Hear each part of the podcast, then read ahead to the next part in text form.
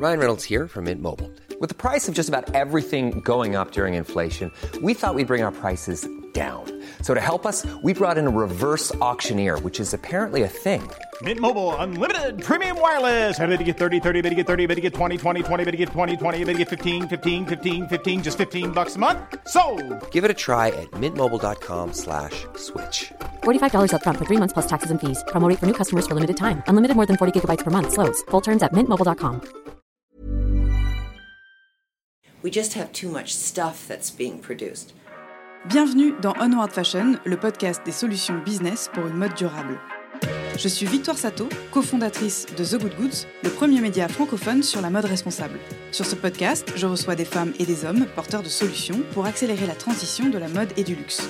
Outils tech, conseils de marque engagés ou en transformation, partage d'expertise, ce podcast est conçu comme une bibliothèque de solutions concrètes, centralisées et immédiatement disponibles pour guider l'industrie vers un développement durable. Je vous donne rendez-vous tous les 10 jours sur la plateforme d'écoute de votre choix. Vous abonner à la chaîne présente le double avantage d'être notifié à la sortie d'un épisode et de nous soutenir en un seul clic. Nous avons également une newsletter business mensuelle à laquelle vous pouvez vous inscrire sur thegoodgoods.fr. Bonne écoute Cette tenue raconte. Si vous êtes déjà allé faire un tour sur mon compte Instagram perso, vous avez peut-être vu passer un selfie de moi dans l'ascenseur avec une pose caractéristique et ce hashtag Cette tenue raconte qui décrit le message porté par ma tenue du jour. Le vêtement est pour moi, avant toute chose, l'exercice d'expression de soi le plus démocratique, offert à toutes et à tous chaque matin. Et voilà bien un des grands travers du prêt-à-porter et de la fast fashion en particulier. À force de vouloir copier tout le monde et changer de look toutes les 24 heures, on ne sait plus vraiment qui l'on est, ni comment l'exprimer à travers notre style. D'ailleurs, du style, peu de personnes en possèdent, et paradoxalement, plus on s'échine à suivre les comptes de gens qui en ont, plus on se perd en esthétique générique. Parce que le style commence à l'intérieur, par la connaissance de soi, de ce qui nous plaît, de ce qui nous va, de ce dans quoi l'on est à l'aise au monde, mais aussi ce que l'on défend. Des valeurs artistiques, politiques, militantes pour la condition féminine ou toute autre forme de justice sociale. Cela passe bien sûr par une esthétique, arborer par exemple un crop top en crochet rose quand on est un homme, mais aussi par des choix fonctionnels, comme ne pas porter de soutien-gorge ou assumer un costume trois pièces n'importe quel jour de l'année, et bien sûr des choix financiers. Je choisis d'acheter plus cher une matière parce qu'elle est écologique. Je choisis de soutenir une confection équitable pour l'ensemble des parties prenantes. Je choisis de soutenir une marque dont je partage les engagements pour un monde plus juste. Le style, ce sont des dizaines et des dizaines de messages encodés que l'on peut décrypter chez l'autre ou faire passer avant d'ouvrir la bouche. Celui de mes invités du jour Il raconte 17 années d'entrepreneuriat et 25 d'amitié. Il raconte que l'on peut monter une marque de mode à succès en ayant grandi dans un milieu populaire, sans lien avec le business ou les vêtements. Il raconte que les enfants que l'on initie à l'art au plus jeune âge sont plus créatifs et plus débrouillards, vraisemblablement plus à même de cultiver l'émerveillement quand ils sont grands. Il raconte que l'on peut s'habiller avec des valeurs philo-éthiques, militantes politiques et artistiques en enfilant une veste holo. Il raconte que même en pleine crise économique, énergétique, d'approvisionnement, de confiance et de sens, il est possible d'être une marque engagée, rentable et pérenne, distribuée par 300 points de vente physiques dans le monde, et qui ouvre une deuxième boutique comme un lieu de vie, de partage, aux principes écologiques chevronnés et qui cartonne. Cet épisode raconte Holo par ses fondateurs, Mathieu et Valentin. Bonne écoute On a Valentin et Mathieu de la marque Holo à la caserne qui, vous venez de me l'annoncer, euh, connaissez non pas la caserne pour l'instant, mais euh, le magasin L'Exception est particulièrement un DG, Maeva Bessis, parce que euh, Holo a un lien avec l'Exception depuis euh, un certain temps, du coup. Tout à fait. Ouais. En fait, on a démarré limite avec eux, quasi en même temps qu'eux, je pense deux ans après. J'avais rencontré, j'avais rencontré Régis, je dirais en 2009, 2008 ou 2009. Et on lui avait présenté la marque, ils avaient bien accroché et on a été, euh, bah, on était revendus euh, chez l'exception. Et là, ouais, ça fait longtemps. Ça, bah, tu- ça fait plus de dix ans, quoi. Alors justement, on va remonter un petit peu le fil. J'ai commencé euh, par vous demander de vous présenter, s'il vous plaît. Je m'appelle Valentin Porcher, je suis cofondateur de Holo et j'habite euh, à Nantes. Euh, voilà, qu'est-ce que je dois dire d'autre? J'ai 42 ans. Alors, est-ce que tu peux nous raconter un petit peu plus d'où tu viens euh, et quel a été ton parcours avant Holo? En fait, j'ai rencontré Mathieu à la base, on était en, en BTS communication à Montreuil. avant ça, moi, j'avais eu un parcours un peu. déjà un peu en dents de scie, parce qu'en fait, j'avais été. après mon bac, j'avais tenté une école d'art appliqué qui s'appelle l'école Estienne, où j'avais été refusé.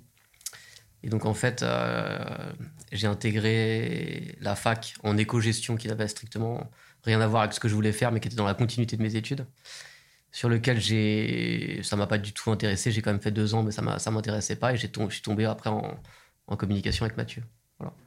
Donc ça, c'était au moment de notre rencontre. Et après, euh, après ce BTS-là, moi, il s'avère que j'ai arrêté. Donc j'ai fait euh, toute une succession de petits boulots jusqu'à ce qu'on monte euh, la marque deux ans après. Donc je m'appelle Mathieu, donc euh, je suis le binôme, je suis le deuxième. Euh, et moi, mon parcours, alors avant Holo, bah, comme l'a dit Valentin, on s'est, on s'est rencontrés euh, en BTS Com. Moi, avant le BTS Com, je me suis un peu perdu. J'ai fait bac, bac général. Et après, je suis, je suis allé dans un IUT informatique. Alors pourquoi, je sais pas. Parce que j'ai fait, je pense, j'ai fait deux jours de cours. Et après. C'était à quel endroit C'était euh, à Paris. À, euh, attends, l'IUT, il devait être dans le 16e. Et j'ai fait deux jours de cours. Et après, pendant un mois, je pipotais mes parents. Je partais le matin, je faisais genre, tu vois, j'allais euh, en cours. Et en fait, je rentrais à la maison. Alors, mon père s'en est aperçu. Et voilà, ça a fait que j'ai fait une année, pas vraiment une année sabbatique, mais j'ai bossé pendant un an. Et après, boum, j'ai réussi à, tu vois, trouver ce fameux BTS communication là. et là, ça, ça m'allait parfaitement. Mais informatique, je suis incapable de dire ce que je suis allé foutre là-dedans. Tu vois. Au moins, tu t'en es rendu compte assez vite. Ouais, ouais, très vite. C'est quoi vos rapports respectifs euh, aux vêtements et votre éducation? Ben, moi, euh, moi, à la base, j'ai pas forcément de rapport avec le vêtement, j'ai plus de rapport avec l'art. Parce qu'en fait, euh, j'ai grandi dans une cité à Aubervilliers, où à l'époque, la maladrerie, c'est une cité qu'ils avaient conçue avec énormément d'ateliers d'artistes. Donc, tu avais et des artistes, et des photographes, et des sculpteurs, enfin voilà. Et donc, quand t'es gosse et que tes parents te trimballent un peu d'atelier en atelier, je pense que moi, c'est ma première, euh, tu vois, mon premier rapport avec l'art, c'est à ce moment-là. Pas avec le vêtement. Le vêtement, c'est venu après, quand j'ai rencontré Valentin. Voilà. Et toi, Valentin, donc pourquoi t'as voulu aller euh, aux arts appliqués? T'avais déjà un truc en tête euh, Je pense que j'aimais bien le dessin, en fait, et dessiner des typos quand j'étais petit.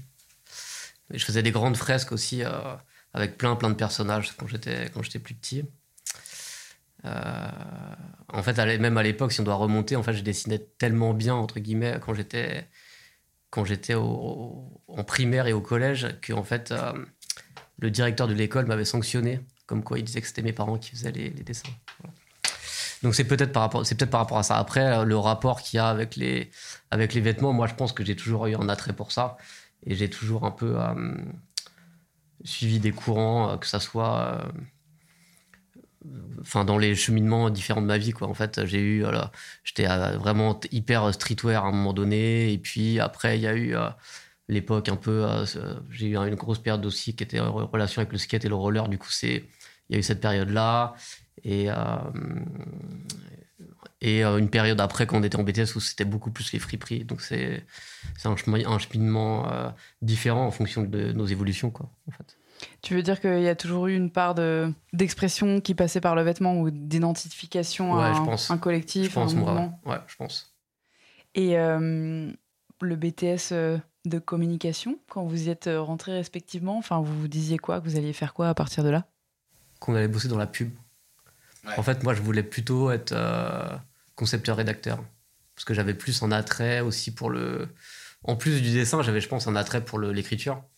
Donc c'était plus pour me tourner là-dedans. Quoi. Ouais, moi la même. En fait, c'est ça. Normalement, c'était un BTS où tu pouvais justement déboucher sur l'univers de la pub, etc.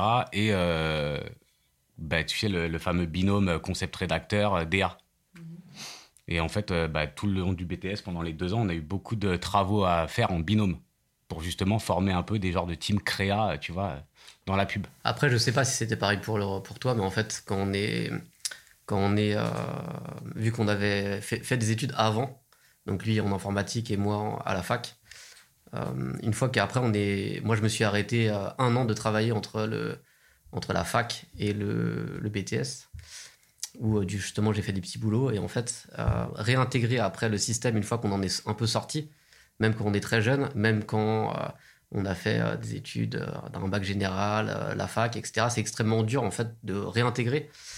Et en fait, j'ai présenté énormément d'écoles et en fait, il n'y en a qu'une seule, moi, à l'époque, qui m'a pris, quoi. Parce que justement, j'étais, hum, j'étais sorti un petit peu du système, quoi. Voilà. Ça, c'est, je, pense que c'est un peu français aussi, on veut que le, parcours, il soit toujours un peu rectiligne, quoi. Et alors, hum, tu nous as parlé, Mathieu, de ton éducation à l'art. Euh, toi, Valentin, c'est venu comment, tu vois, l'amour du dessin? Mais est-ce que tes parents t'avaient sensibilisé à ça? T'as grandi dans quel type de milieu? Mon père faisait beaucoup de dessins. Après, euh, mon frère aussi, parce qu'il est en, école d'architecture. Enfin, il a fait une école d'architecture, il est architecte aujourd'hui. Il, il était très très bon en dessin. Après, euh, nous, on a grandi dans un milieu qui était plus un milieu en, rapport avec le social. Donc, euh, mes parents qui militaient dans les associations. T'as grandi où, toi J'ai grandi dans le 93 aussi. Aussi. j'ai fait jusqu'à mes 11 ans dans une cité du 93. Euh, alors que mon père était, euh, enfin, mon père était cadre, ma mère était euh, prof d'anglais. Mais du coup, on a eu des grosses difficultés financières qui font qu'on s'est retrouvé à, habiter en cité. Après, euh, mes parents, moi, ils ont un parcours qui, est issu de l'immigration. Du coup, c'est pas. Enfin, c'est lié aussi à l'arrivée de mon père en France, etc. Et... Mais du coup, qui a toujours été tourné plus vers le social et vers l'aide aux autres, quoi. Voilà. Donc euh, pas forcément de rapport avec, euh, avec l'art. Et donc quand vous arrivez euh, donc à vos études, ce BTS de com, c'est là où vous forgez davantage une culture artistique, parce qu'en fait, on va en parler après bien sûr, mais il y a plein d'inspirations chez Holo. Vous avez parlé du dessin, mais il y a aussi le son, il y a la photo, il y a la sérigraphie. Enfin, c'est ultra riche. Et ça, euh, quand on n'est pas éduqué à ça, ça requiert de soi-même aller creuser, euh, appartenir à des réseaux, découvrir des gens, être un peu dans des, des squats ou des vernissages. Ouais, il y a différentes typologies. C'est facile quand c'est ta passion. Dès, dès, que les, dès que les choses sont, euh, sont, des, sont des passions, en fait, t'as pas, c'est même pas forcé, en fait. C'est de l'automatisme. Qu'est-ce qui est pas, qu'est-ce qui est pas forcé? Le fait de rencontrer, tu vois, des gens. Comment est-ce qu'en pratique, quand tu es un gamin, enfin, de, quel que soit le milieu, tu vois, mais dans une cité, euh, comment est-ce que tu fais pour euh, t'approcher de, de l'art, en fait, finalement? Est-ce que toi-même, euh, tu vois, tu as fait des choses artistiques en dehors de la création digitale en, école?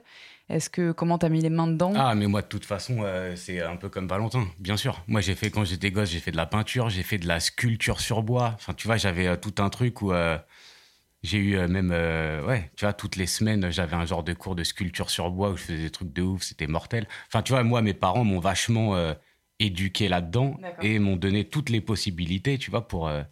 tu sais, dans, toute, dans la plupart des cités. Et attends, nous, la, la maladrerie, c'est pas une cité en mode tu vas ghetto et compagnie. Hein. C'était une cité très, très cool, en fait. Donc, dedans, tu avais, tu sais, les, la genre de maison des, des jeunes. Mmh. Et où là, euh, toutes les semaines, euh, voilà, la MJC, tu, tu peux peindre, tu peux sculpter, tu peux faire de la photo. Il y avait un atelier photo. J'avais remporté un prix, putain, c'était ouf. Quand j'avais 10 ans, tu vois. Donc, euh, non, non. En fait, très, très vite, es, moi, je sais que ça m'a. J'ai tout de suite été vite dedans. Et j'avais des amis de mes parents qui étaient artistes. Tu vois, donc ça aide. Ah Notamment un photographe qui est assez connu, tu vois, qui était un pote de mes parents. Donc voilà, tu vois, t'es on n'a pas, moi, j'ai pas eu à aller chercher, si tu veux, l'art. Je l'ai eu. Euh. Mais tu l'as cultivé après. Ça, on va y venir. Et alors, micro parenthèse, je sais pas si euh, toi, tu as des enfants, Mathieu. Valentin, tu me disais en off que tu en as deux. Euh, tu les inities à ça? C'est quoi leur rapport à l'art à eux? Eh ben, à un an, c'est assez difficile, on va dire. À quatre ans, la plus grande a quatre ans. Du coup, elle est vraiment dans l'apprentissage là déjà des, lettres et des chiffres en fait. C'est très jeune. Hein. Je me souviens pas que c'était comme ça pour nous, mais euh, c'est très jeune. Donc du coup, euh, en fait, ce qui, est, super, en fait, il y, a, un programme avec l'école qui est dans plein plein d'écoles aujourd'hui, c'est euh, de suivre l'évolution d'un bonhomme en fait. Donc du coup, on les prend en, tout début de la première section de maternelle et en fait, euh, toute l'année de la première section, par exemple, de la petite section, on va, on va voir l'évolution d'un bonhomme graphiquement. Et ça, euh, ça va être tout sur tout, toute l'école maternelle. Donc pendant trois ans, on va avoir l'évolution graphique d'un bonhomme. Après, euh, il peut y avoir d'autres choses. Ça peut être je sais que moi, ma fille, elle s'appelle Chiloé. En fait, elle sait pas faire le C. Donc, c'est la seule lettre de son prénom qu'elle sait pas faire et qu'elle la dessine dans l'autre sens. Après, qu'est-ce qu'on peut faire? Je pense qu'il y a. J'ai une, j'ai une de mes voisines, c'est une illustratrice. Et en fait, le but, ce serait de. Elle, a fait des ateliers aussi avec des enfants. Le, j'aurais envie d'organiser avec elle un- une sorte de, de grand moment parents-enfants où on dessinerait une fresque géante sur un thème précis, en fait. Trop bien. On revient à la phrase. Avec que les enfants de la rue, quoi. Ok, Bon, j'ai un peu plus de pistes. Euh, du coup, il se passe quoi euh, après euh, cette- ces années de BTS À quel moment vous vous dites, euh, tiens, Chambé, donc après avoir fait plusieurs projets ensemble en création digitale, on va se mettre à fabriquer des vêtements et faire une marque? Quelle est la genèse d'Holo En fait, nous, euh, c'est, quand on était en BTS, déjà, on avait, on bossait vraiment tout le temps, tout le temps, tous les deux, quoi. Dans notre classe, c'était organisé un peu en, En team, binôme. en team créa, en binôme. Et du coup, moi, j'étais avec Mathieu euh, tout le temps pendant deux ans. Donc, on a tout le temps, on avait vraiment, vraiment l'habitude de bosser ensemble, bien avant même de créer cette entreprise-là. Donc, c'est, c'est, on se complétait bien, on s'entendait bien. Euh, donc, euh, et, on, et on montait, on avait monté euh, différents projets créatifs même avant de monter cette boîte. Donc, euh, c'est. Comme quoi, par exemple? On faisait des, des petits courts-métrages, on avait euh, commencé des, un documentaire sur le hip-hop à l'époque. On avait- À l'arrache production. Ouais, voilà. On avait, on avait monté une petite association avec des potes. euh, C'était, euh, Et puis après, on en faisait toutes les campagnes euh, de pub qu'on nous demandait euh, dans le cadre de nos études. Quoi. Donc, euh, voilà. Et alors, euh, l'objet vêtement, enfin, c'est quand même particulier, tu vois. À quel moment est-ce que vous êtes euh, tourné vers ça? Ben, on, s'est tourné vers ça parce qu'en fait, on s'est déjà euh, en- à la fin du BTS, on savait, tu vois, qu'on voulait monter quelque chose. C'était un peu le, le concept. On savait qu'on voulait à tout prix avoir un truc à nous Euh, et euh, quelque chose d'artistique où on bosse avec des artistes. Mais on n'avait pas le support, on savait pas trop comment le faire, etc. Et tu sais, c'était la mode à cette époque-là. Enfin, la mode.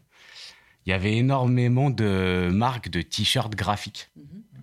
Et c'est là où on s'est dit, ah mais attends, on devrait faire des t-shirts graphiques, bosser avec des artistes, on met les œuvres sur les t-shirts, et c'est bon, ça va le faire. Et au début, c'était quoi? Sérigraphie, broderie, peinture Vous aviez choisi quoi? C'était sérigraphie. Sérigraphie. Essentiellement. Ouais. On bossait avec un petit atelier de sérigraphie au Lila.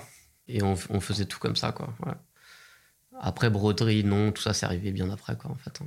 Donc, dans un premier temps, c'était pas juste un one shot. Vous êtes dit, on lance une marque de vêtements et ça commence par les t-shirts, ou bien au contraire, c'était plutôt, on a envie de tester un truc et. C'était plus on a envie de tester un truc au départ. T'avais pas la, la notion de vêtements, il y avait la notion de art, t-shirt, Ouais. Et c'était vraiment plus focus là-dessus. Les vêtements, c'est venu, euh, allez, deux ans après. Mais pas longtemps après. ouais. J'essaye de comprendre parce qu'en fait, euh, ça m'intéresse vachement la façon dont euh, vous êtes passé d'une passion à une entreprise, mais aussi la façon dont vous l'avez structurée. Parce qu'aujourd'hui, Holo, on va en parler, mais c'est une grosse marque, enfin, c'est une, une- une jolie marque euh, qui existe euh, depuis quasi 17 ans, c'est ça maintenant? Et donc, pour l'avoir structurée euh, en n'ayant pas de bagage entrepreneurial, tu parlais du fait que l'école te formate vachement. Vous, vous avez vous êtes passé par tout un tas de voies collatérales et euh, pour autant, euh, bah, ça fonctionne. Donc, ouais, comment ça se passe à partir de, là? Par exemple, question bête, mais vous faites comment pour commander les t-shirts et ensuite pour les distribuer? Euh, c'est il Au n'y a pas au internet au, départ, Ouais, tu vois, ou beaucoup moins que maintenant en termes de e-commerce. Donc c'est quoi votre euh, stratégie de lancement? Comment est-ce que vous vous constituez euh, ce nom et cette, cette marque? Bah, au tout début, on l'a fait de façon un peu euh, comme on avait monté l'assaut, euh, tu vois, à l'arrache production pour, nos- pour nos courts métrages. Là, on s'est dit, bah, on va pas monter une asso, on va monter une boîte. On s'est renseigné, on est allé au tribunal de commerce, là, je sais pas quoi, tu vois, créer une entreprise. Et euh, c'est là où on a rencontré euh, différents intervenants qui nous ont dit, ah, il y a, euh, il y a un truc qui s'appelle le défi jeune. fait aider. ouais. Vous pouvez présenter euh, votre dossier, ce que vous voulez faire, vous pourrez peut-être avoir des aides. Mhm. Parce qu'alors nous, on a vraiment démarré avec rien du tout. Ouais. On avait mis 1000 balles chacun. Tu vois, au tout début, on avait mis 1000 euros. Donc euh, que dalle, tu vois, pour, pour euh, même euh, ne serait-ce que se payer euh, six modèles de t-shirts avec des petites quantités, tu vois. Donc euh, on avait participé à ce truc-là, là, des filles jeunes qu'on a eu. Donc c'était euh, quoi un prix? Vous avez gagné un prix? ouais, c'était un prix. Ouais, en fait, Défi Jeunes, c'est un, c'était un, c'est un concours qui est organisé par Jeunes et ses sports, en fait, à la base. Et donc, nous, euh, vu que Mathieu, à l'époque, habitait, euh, quand on a on, on présentait ça au tout début de la boîte, il habitait dans le, avec ses parents dans le Ah 94. oui, ouais, Et donc, du coup, on a présenté Défi Jeunes de à Créteil. Créteil. Et il s'avère qu'on a gagné, je crois, le premier prix de la création d'entreprise. quoi. Voilà. Et donc, en fait, ça nous a apporté ça, plus un prêt à taux zéro, plus différents trucs. Ça nous a apporté le capital de départ pour au moins lancer. euh, Et à l'époque, on avait lancé 1000, euh, 1600 ou 1800 Ouais. t-shirts. Et puis on avait eu, euh, ça nous avait permis aussi de se payer un site. Parce que tu Ouais. vois, le concept, c'était de vendre sur le net. Ok. Ouais. Donc euh, au départ, la distribution, elle était là. Et en physique aussi, ou non Vous avez fait des événements Pas de Donc suite. vous avez éco- écoulé tous vos t-shirts? Pas du tout. Pendant 2-3 ans, il nous a resté de ces t-shirts, je crois. Ouais. Ok. Et c'était quoi qui avait dessus la sérigraphie, le premier artiste en collab? Très bonne question. On a eu G-Prod Design. On avait euh, Raphaël Roucout. Ils avaient des, Raphaël ils avaient des noms un euh, peu. on avait, euh, euh, ouais, en fait, en fait ça- il, il s'avère qu'en fait, quand on a monté euh, ce, ce site internet-là, on est passé euh, juste après ou, ou au même moment qu'une petite vague de startups qui s'était montée, euh, dont euh, il y avait euh, une marque qui s'appelait Dada One, qui était ici à, à Paris, dans le 10e aussi, je crois. Et c'est drôle parce que maintenant, euh, c'est un de mes voisins à Nantes. Quoi. Voilà. Mais, Il est- euh, attends, il est épicier. il est épicier Il est maintenant, épicier. ouais, tout à fait. Mais euh, du coup, c'est lui aussi avait une marque de, de t-shirts graphiques qui, qui fonctionnait très bien et euh, et c'était un peu le l'après euh, bah, sites comme euh, La Fraise ou des choses comme ça qui ont vachement bien fonctionné aussi. hein. Donc euh, donc euh, oui, nous ça, on vendait essentiellement sur internet. Après, euh, faut pas se mentir, on vendait extrêmement mal quoi. Ouais. Ouais, en fait, euh, là, je pense que tu vois, la, la première année, euh, on, a, on a commencé à se dire, ça va être compliqué. Tu vois, va falloir se démarquer, va falloir être visible. C'est c'est chaud, quoi. C'était chaud. C'était chaud. Les débuts étaient compliqués. Après, c'est pas nous, on, bosse- on bossait à côté, on C'est on n'y jouait pas notre vie non plus. Voilà, tu vois, c'est là, pour le coup, c'est- on n'était pas à fond dedans. hein. C'était vraiment. euh, À quel moment vous êtes, euh, vous avez commencé à vraiment vous intéresser euh, aux vêtements? Parce qu'après vous avez développé différents types de produits et aujourd'hui vous avez un vestiaire complet. Vous êtes ultra attentif aux coupes, c'est des fringues super quali en fait. Euh, Holo, c'est vous faites peu de collections, euh, c'est des, des, des fringues qui sont hyper intemporelles, même si elles ont euh, du caractère en termes esthétiques. Donc petit à petit, comment vous vous cultivez sur les coupes, les matières, euh, l'esthétique que vous Alors, voulez? déjà, comment on en est arrivé aux vêtements C'est assez simple. En fait, au bout de 2-3 ans où tu fais des t-shirts euh, en collab avec des artistes, Ouais. t'apportes pas grand-chose personnellement. Donc, Aux euh, artistes ou aux à gens nous, qui achètent? Nous. Ah ouais, nous, on- nous, tu vois, ça ne ça nous suffisait pas. Tu veux dire que tu avais dire, un besoin de créer toi? Ah oui, J'avais fait des euh, modèles moi tu aussi. vois, euh, J'avais dessiné des modèles. T'avais ça. T'avais aussi l'envie. euh, Nous, on avait l'envie, tu vois, de créer aussi nous-mêmes. Hmm. Et c'est là où on s'est dit, bah, nous, la part qu'on va, qu'on va, qu'on va avoir dans la créa, c'est qu'on va designer tout un vestiaire. On continuera de faire des collabs artistes, mais par contre, on va se mettre à faire des vêtements aussi. Pour apporter le- la, la- la touch, euh, tu vois, le- la petite touche de créa qui nous manque à nous, quoi. Je dirais que je pense que ça n'a pas été hyper euh, stratégique. hein. Ça- on l'a pas vraiment. euh, que de- franchement, on avait de l'envie, 25 il y ans, on n'a pas de- trop réfléchi. On a fait que ce qu'on a voulu en fait. hein. Tiens, vas-y, si on se lançait à faire des, des polos, des suites ou. euh, Des chemises. ok, vas-y, on y va.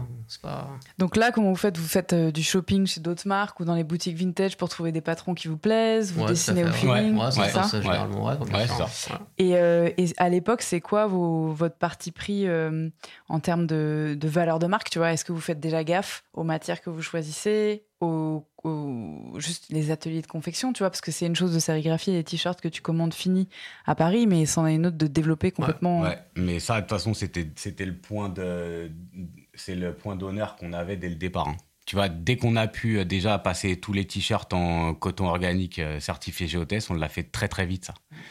C'était en 2008. Ouais. Je pense c'était comme ça déjà. Et Ouais, t'avais c'est déjà, déjà la, la fab de la sweaterie et de la, bah, tout ce qui est euh, Jersey au, même, au Molton. même endroit qu'aujourd'hui. Tout était au Portugal et on est, on est resté au Portugal. Tu vois, on n'a pas du tout voulu aller ailleurs. Et euh, Et ça, par exemple, euh, c'est, tu dirais que c'est du bon sens, ça vient de ton éducation, enfin des valeurs sociales, euh, Valentin, avec lesquelles tu as grandi. Est-ce que vous aviez déjà notion, je sais pas moi, c'est idiot, mais euh, je pense que la, la quatre- la majorité des gens ne savent pas que le coton, ça, ça peut exploiter des enfants en Ouzbékistan, euh, ah, on qu'il y a le des savait. Mais ça, quantités on- de ça- pesticides. Ça, on euh, le savait déjà. hein. D'accord, donc ça, vous le saviez, vous Ah étiez ouais. quand même cultivé sur Ah le, oui, le oui, truc. Ça, on le savait. Après, moi, je pense que c'est ça. Ça date d'assez longtemps. euh, Je pense que. Après, chez moi, ça a été assez politique aussi. Donc, euh, je pense que dès que j'ai eu 18 ans et que j'ai voté, euh, j'ai voté pour, euh, pour des partis qui me ressemblaient. euh, et qui était forcément en rapport avec la nature. Quoi. Ok. Et après, vraiment, le vrai changement, je pense que c'était euh, quand j'avais vu le documentaire sur euh, d'Al Gore à l'époque. euh, donc c'est vraiment hyper, hyper vieux aussi, hein, qui Ouais. traitait déjà du réchauffement climatique et tout ça. Quoi. Donc, euh, Ok. Et à partir de là, donc euh, sur la base de ces principes, pareil, comment est-ce que tu démarches euh, tes premiers ateliers de confection? Tu vois, le Portugal, euh, euh, vous avez décroché au téléphone, vous avez pris euh, la route. ça, c'est autre passé chose. ça, comment? ouais. Non, ça. Non, le Portugal, on a été mis en relation euh, par euh, quelqu'un. Donc ça, c'est, on- ça a simplifié un peu la, la donne. Euh, T'as as quelqu'un qui nous a mis directement en relation avec un atelier. On est allé au Portugal, on les a rencontrés. Et ensuite, eux nous ont fait rencontrer euh, d'autres ateliers portugais euh, spécialisés chemise, chemisette, tu vois. Là-dessus, on a eu de la chance. On n'a pas eu à prendre la camionnette ou la voiture, tu vois, aller se faire le tour du Portugal. Ça aurait été cool parce que il Grave. me semble, on va en parler après, mais que grave vous êtes un peu des bourlingueurs tous les deux et que ça participe justement, euh, enfin, à hum, la richesse de la marque, à ce que vous avez envie de transmettre en termes de juste de diversité, beauté des paysages et en tout cas c'est comme ça que je le Hum, perçois. Ouais, mais t'as raison. Après, au, Ça. au- au- au Portugal, là où on fabrique, en fait, dans le nord du Portugal, c'est hum, c'est multitude d'usines spécialisées dans euh, des vêtements différents, quoi, et, et qui sont sur un, un périmètre très restreint, quoi. Donc en soi, euh, je vais pas dire qu'ils sont tous potes, mais quand même, quoi, ils partent en vacances quand même ensemble, euh, des fois. Mm. Donc c'est c'est des, des gens qui se, qui se côtoient depuis, euh, même avant de monter leurs entreprises, je pense qu'ils se connaissaient déjà, quoi. Donc c'est ça facilite le truc aussi. Donc s'il y en a un qui t'a la bonne, tu peux lui demander de te recommander euh, Ouais, quelqu'un d'autre. ouais, Ok. ouais, à fond. Alors, euh, du coup, ça ressemblait à quoi vos, vos premières collections et comment est-ce que vous avez étoffé le vestiaire au fur et à mesure euh, des années? Alors, en euh, au départ, donc, tu avais t-shirt sweat. Et ensuite, quand on a étoffé un peu, on, est, euh, on avait fait, je me rappelle, euh, deux manteaux. Tu avais deux manteaux Chemise, et des chemises. C'était de l'uni à l'origine. Mais euh, tu vois, on avait, on avait quand même voulu des coupes. moi, je me rappelle qu'on s'était. on avait voulu se démarquer, surtout sur la forme des poches, les rabats de poches. Tu sais, on dessinait des, des rabats un peu, un peu différents de ce qu'on pouvait trouver bah, chez, chez les autres, en fait. On avait, euh, on avait essayé de revisiter pas forcément les patronages, mais plus, tu sais, les petits détails. Les poches, le col, ce genre de petites choses. Ouais, et après, ce qu'il faut, ce qu'il faut savoir, c'est que vraiment, nous, on était au, enfin, on était, on était pas au, on était au début du coton bio, on va dire. Et, euh, et quand on lançait les premiers modèles de chemises ou de pulls, on de avait énormément de problèmes de, con- Ouais. de confection, de, euh, les tissus, ça, ça allait pas. Enfin, le- la qualité, elle était, elle était pas du tout au rendez-vous. C'était. Mais tu veux dire relative au coton bio? Ouais, relative Ouais. au coton bio. Ok. Ouais, relative au coton bio. C'était pas du tout abouti. Du coup, même nous, on, on jouait un peu notre argent parce qu'en fait, on avait des problèmes de fabrication derrière. On avait des... Et puis, on avait, après, on avait des soucis de distribution parce qu'à cette époque-là, on avait déjà commencé à, à- à vendre dans quelques boutiques et, euh, et où on avait euh, les minima de production à réaliser quand même euh, avec très peu de commandes sur certains trucs. Donc, on, on y allait au bluff, on disait, vas-y, on, on- on fabrique quand même, et puis on verra comment on est cool, quoi. hein. C'est, euh, Et du coup, vous êtes retrouvé avec beaucoup d'invendus sur les bras ou de stock euh, de, de bah, on jouait, euh, ouais, on se, nous, on sautait sans parachute, quoi. Ouais. Directement, Ouais. quoi. C'est, Ouais. euh, Ouais. On se disait, vas-y, on fait, et puis on, verra, on trouvera une solution plus tard. Et d'ailleurs, souvent, c'est euh, deux, trois fois, c'est nos potes qui ont dû, euh, Nous ont aider. dû assurer le coup en nous prêtant de l'argent, parce que. Parce qu'on n'allait pas, on n'allait pas y arriver, quoi. Ouais. Vous vous êtes euh, payé à partir de quand? Euh, six ans, Six ans après. au bout de six ans. Donc c'était un parti pris, même, même te dire on se paye pas 500 balles. euh, Ouais, c'était un parti pris. Ça, c'était un vrai parti pris de se dire qu'on veut pas euh, que ça soit en dents de scie et que la première fois où on va toucher de l'argent, ça pourra faire que monter. Et donc, le premier billet, en effet, qu'on s'est fait, c'est 500 euros. On, Six a- on était à un bon salaire de 500 euros par mois pendant un an, je dirais. Qu'on l'a cumulé après avec le RSA parce que euh, on était. euh, Oui, parce que vous aviez pas la possibilité de bosser à côté au bout de 6 ans. Enfin, Non, non, non. On a bossé les premières années, mais euh, quand, en l'occurrence, on s'est, on s'est payé, c'est vrai que ça faisait un ou deux ans qu'on travaillait plus. ouais. donc ça, il y avait un backup avec euh, vos moitiés ou vos potes, du ouais, coup. tout à fait. Ouais. C'est ça. Ça s'est fait comme ça. Ok. Ah ouais, on, a, on a eu la chance d'être bien entouré. Ouais. T'avais l'entourage qui aidait un peu quand même, donc c'était cool. Et en fait, ouais, nos potes au départ ont vraiment joué le rôle de banque, tu vois. Pour Big acheter, up euh, dire, les banques. les, les matières ou ce genre de choses. Pour payer les fournisseurs. Pour ouais. tout. Il nous fallait de l'argent. Tu sais, pour les payer banques, fournisseurs. les banques, quand tu débutes, elles te prêtent pas. Surtout dans le textile, ouais. Ouais. C'était. euh, Donc en fait, ouais, les, les banques, c'était nos potes. Voilà. Comment est-ce que vous avez euh, développé la, la notoriété Donc euh, les six premières années galère et après euh, on peut peut-être faire le point sur aujourd'hui. Euh, Holo, si vous pouvez nous donner un ordre d'idée de nombre de gens euh, qui bossent avec vous, de, du, du nombre de, de boutiques euh, qui vous revendent, enfin qu'on ait un ordre d'idée de la marque. Après, je sais pas si vous voulez partager euh, Si, si, une fourchette de chiffre d'affaires ou... Au- Aujourd'hui, on est. Je dirais qu'en en interne, on doit être à peu près. Bon, après, ça fluctue parce que du coup, euh, dedans, il peut y avoir aussi des alternants, mais bon, on est à peu près 8 personnes. Et on est revendu à peu près dans 300 boutiques. Donc, en France euh, et à En l'étranger. France et à l'étranger. Aujourd'hui, je dirais que la majorité des magasins sont quand même à l'étranger. Mhm. Euh, et c'est les, les marchés qui sont en plus forte croissance aussi. C'est quoi les pays? Espagne, Allemagne, Italie. euh, on Belgique. a un peu d'Angleterre, Belgique. euh, Corée. Corée, un peu de Japon, euh, un peu d'États-Unis. Hmm, voilà quoi.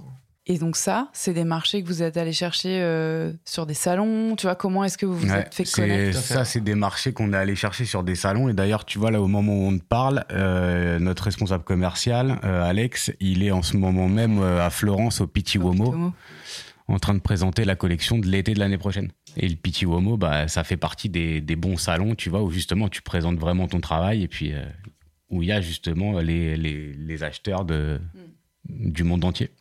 Ouais, donc il y a vraiment une stratégie qui était mixte euh, parce que vous êtes aussi vachement présent sur le web. Aujourd'hui, ça répartit comment en termes de, de pourcentage de CA entre le digital et les boutiques? Moi, je dirais que tu es 30% euh, sur le digital et 70% sur la vente physique. Ah ouais, d'accord. Et euh, bah, on va parler de votre boutique euh, en propre après, enfin vos boutiques en propre. Euh, dans vos, votre réseau de, de- de partenaires de confection, du coup, il y a des gens, enfin, c'est plutôt des gens avec qui vous êtes restés fidèles dans euh, la Ouais, production. On, a tout, C'est on est toujours toujours, les mêmes. euh, ouais. Malgré le fait que vous ayez diversifié, parce qu'aujourd'hui, donc dans votre vestiaire complet, il y a quoi? Vous avez rajouté tous les bas, il y a une gamme de maillots aussi? Ouais, on a tout sauf les chaussures et les sous-vêtements. Donc euh, on a des casquettes, bonnets, euh, écharpes, jusque enfin pull, chemise, t-shirt, euh, pantalon, short. Et donc masculin, féminin?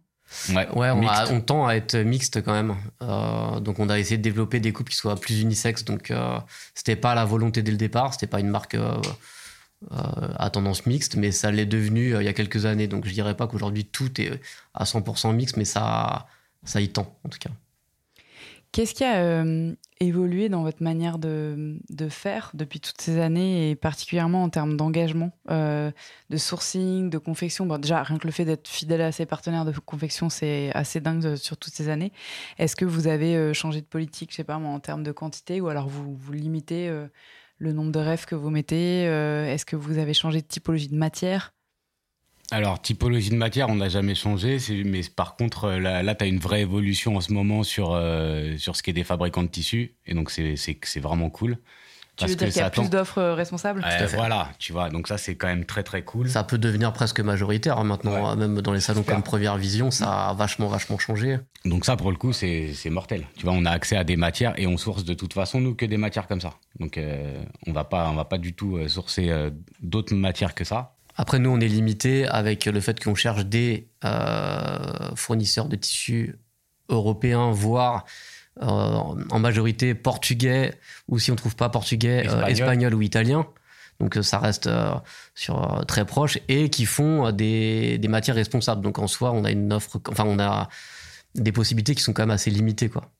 C'est après c'est ce qu'on s'impose aussi, hein, mais On va, on va en parler du process créatif après, mais c'est intéressant parce que du coup, ça veut dire que hum, vous partez de la matière pour aller vers le design ou bien c'est l'inverse, vous dessinez une fringue et vous, vous allez chercher la matière? Ouais, c'est plus euh, fait dans ce sens-là. euh, où euh, déjà, on a déjà l'idée des vêtements et ensuite on va aller chercher des matières, des tissus qui peuvent correspondre à ce vêtement. Et ça, vous faites, euh, donc tu parlais de PV par exemple, mais c'est principalement sur des Un PV salons première vision. Ah ouais. Première vision, ouais. Bah, c'est principalement sur. euh, ou alors sur place au Portugal. Des fois, ils ont des showrooms aussi où on peut, on peut trouver. Eux-mêmes reçoivent beaucoup, beaucoup de références de tissus. Donc, euh, on complète. généralement, on fait première vision, on complète par ce qu'on trouve là-bas. Quoi. Vous allez souvent les, les voir? Enfin, Dans l'année On y va d'entre deux et quatre fois par an. Quoi. quand même. Après, Et on essaye, là, on essaye de limiter à deux fois, c'est bien. C'est nécessaire pourquoi Pour la- pour l'avion, faut pas trop le prendre. C'est nécessaire parce que euh, pour le suivi de, la fabrication et pour la finalisation bien comme il faut des collections, on est obligé d'y aller en fait pour euh, expliquer les choses en direct et finaliser les collections avec les fabricants sur place. euh, eux, ils nous apportent un rôle de conseil qui est on peut pas s'en s'en passer aujourd'hui.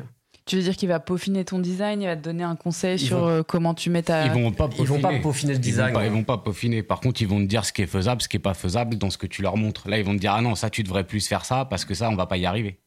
Ou ça, ça va euh, dégorger. Ou ça, ça le- la sérigraphie sur de la flanelle, ça va pas tenir. Il tu vois. t'évite tes proto ratés quoi. Ouais, Ouais. ouais, ouais, carrément. Mais ça n'empêche qu'on Ils en a. quand même des fois ratés. hein. On en a.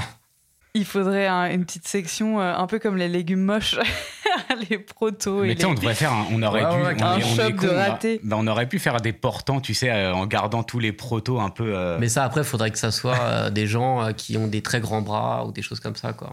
Si vous avez des très grands bras, vous pouvez porter Ouais, certains fois, plus- t'as des 20 trucs cm de plus que la moyenne. Des trucs de fou. Des pantalons, tu sais, ils nous ont fait des pantalons. Des fois, c'est des pantacourts. Tu sais, il manque 15 cm de longueur de pantalon. Ah ouais, et en mais shooting, t'es là, tu fais waouh Tu vois, pour les, pour les extrêmes de la courbe de Gauss, t'as peut-être des gens qui ont des super bras longs ou, qui ça. font faire des ourlets de 15 cm, sait-on jamais. Ouais. Ou très court, mais très large. Ou alors tu fais euh, un peu en mode free size, quoi. Tu fais sinon euh, de, de l'upcycling avec euh, tes invendus euh, qui sont pas, dont la taille est pas adaptée. Ouais, on pourrait. Mais ça, d'ailleurs, tu vois, nous, euh, on fait très gaffe à ça, là. Tu sais, la surproduction et compagnie. hein. Nous, on est des psychopathes là-dessus. Sur les quantités, sur ce qu'on fait fabriquer, et- etc. Comment Euh, vous faites alors? Parce que vous faites pas de préco tant que ça, vous?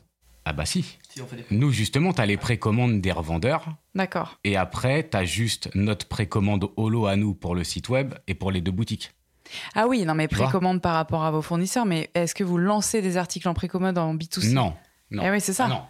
Parce Non, que non, là, tu es vraiment au plus proche de tes quantités. Ouais, mais... donc, quand tu dis précommande, comment tu fais pour savoir si ton distributeur coréen, il va vouloir 50 fûts ou, Ah, mais il ou t'envoie. 12 T'as son bon de commande. D'accord, c'est lui qui sait à peu Eh près. Oui, il nous envoie sa commande. Je veux tant de pantalons dans telle taille, telle taille, telle taille. Et Et, nous, on fabrique. On par commande, au, rapport on commande au au- plus tu juste. Euh, Nous, on est, on est plutôt dans l'inverse, c'est-à-dire qu'en cours de saison, on est en rupture de stock. En D'accord. fait, c'est, Ouais, on commande pas assez, ou alors euh, on se retrouve euh, au bout de un mois à plus avoir de casquettes comme là, parce qu'en fait, ils ont tous demandé des casquettes et ils nous ont plié tout, quoi. Voilà.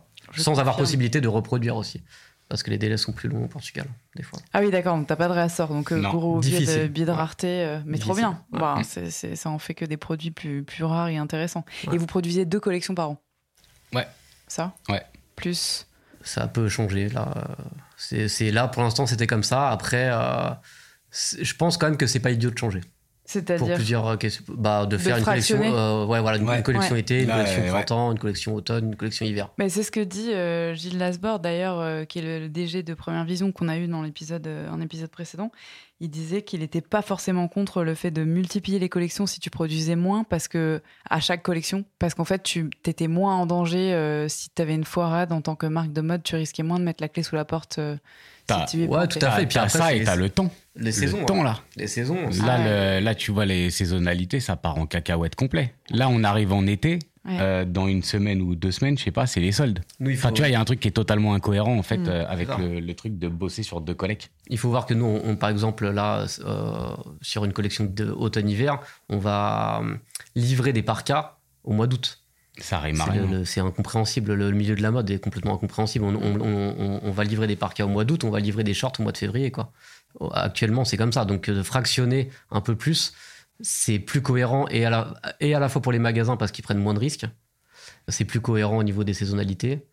Et, euh, Et ça t'amène des nouveautés, et puis c'est cool, tu vois. Et puis c'est pas parce que tu fais quatre collections au lieu de deux que tu fais quatre fois plus. Ouais, ouais, bien faut sûr. juste splitter, tu vois, euh, les tailles de collecte. Faut réduire les tailles de collection. D'ailleurs, nous, on pensait faire quatre collections, mais qu'à la fin, le global fasse moins de pièces. Ouais.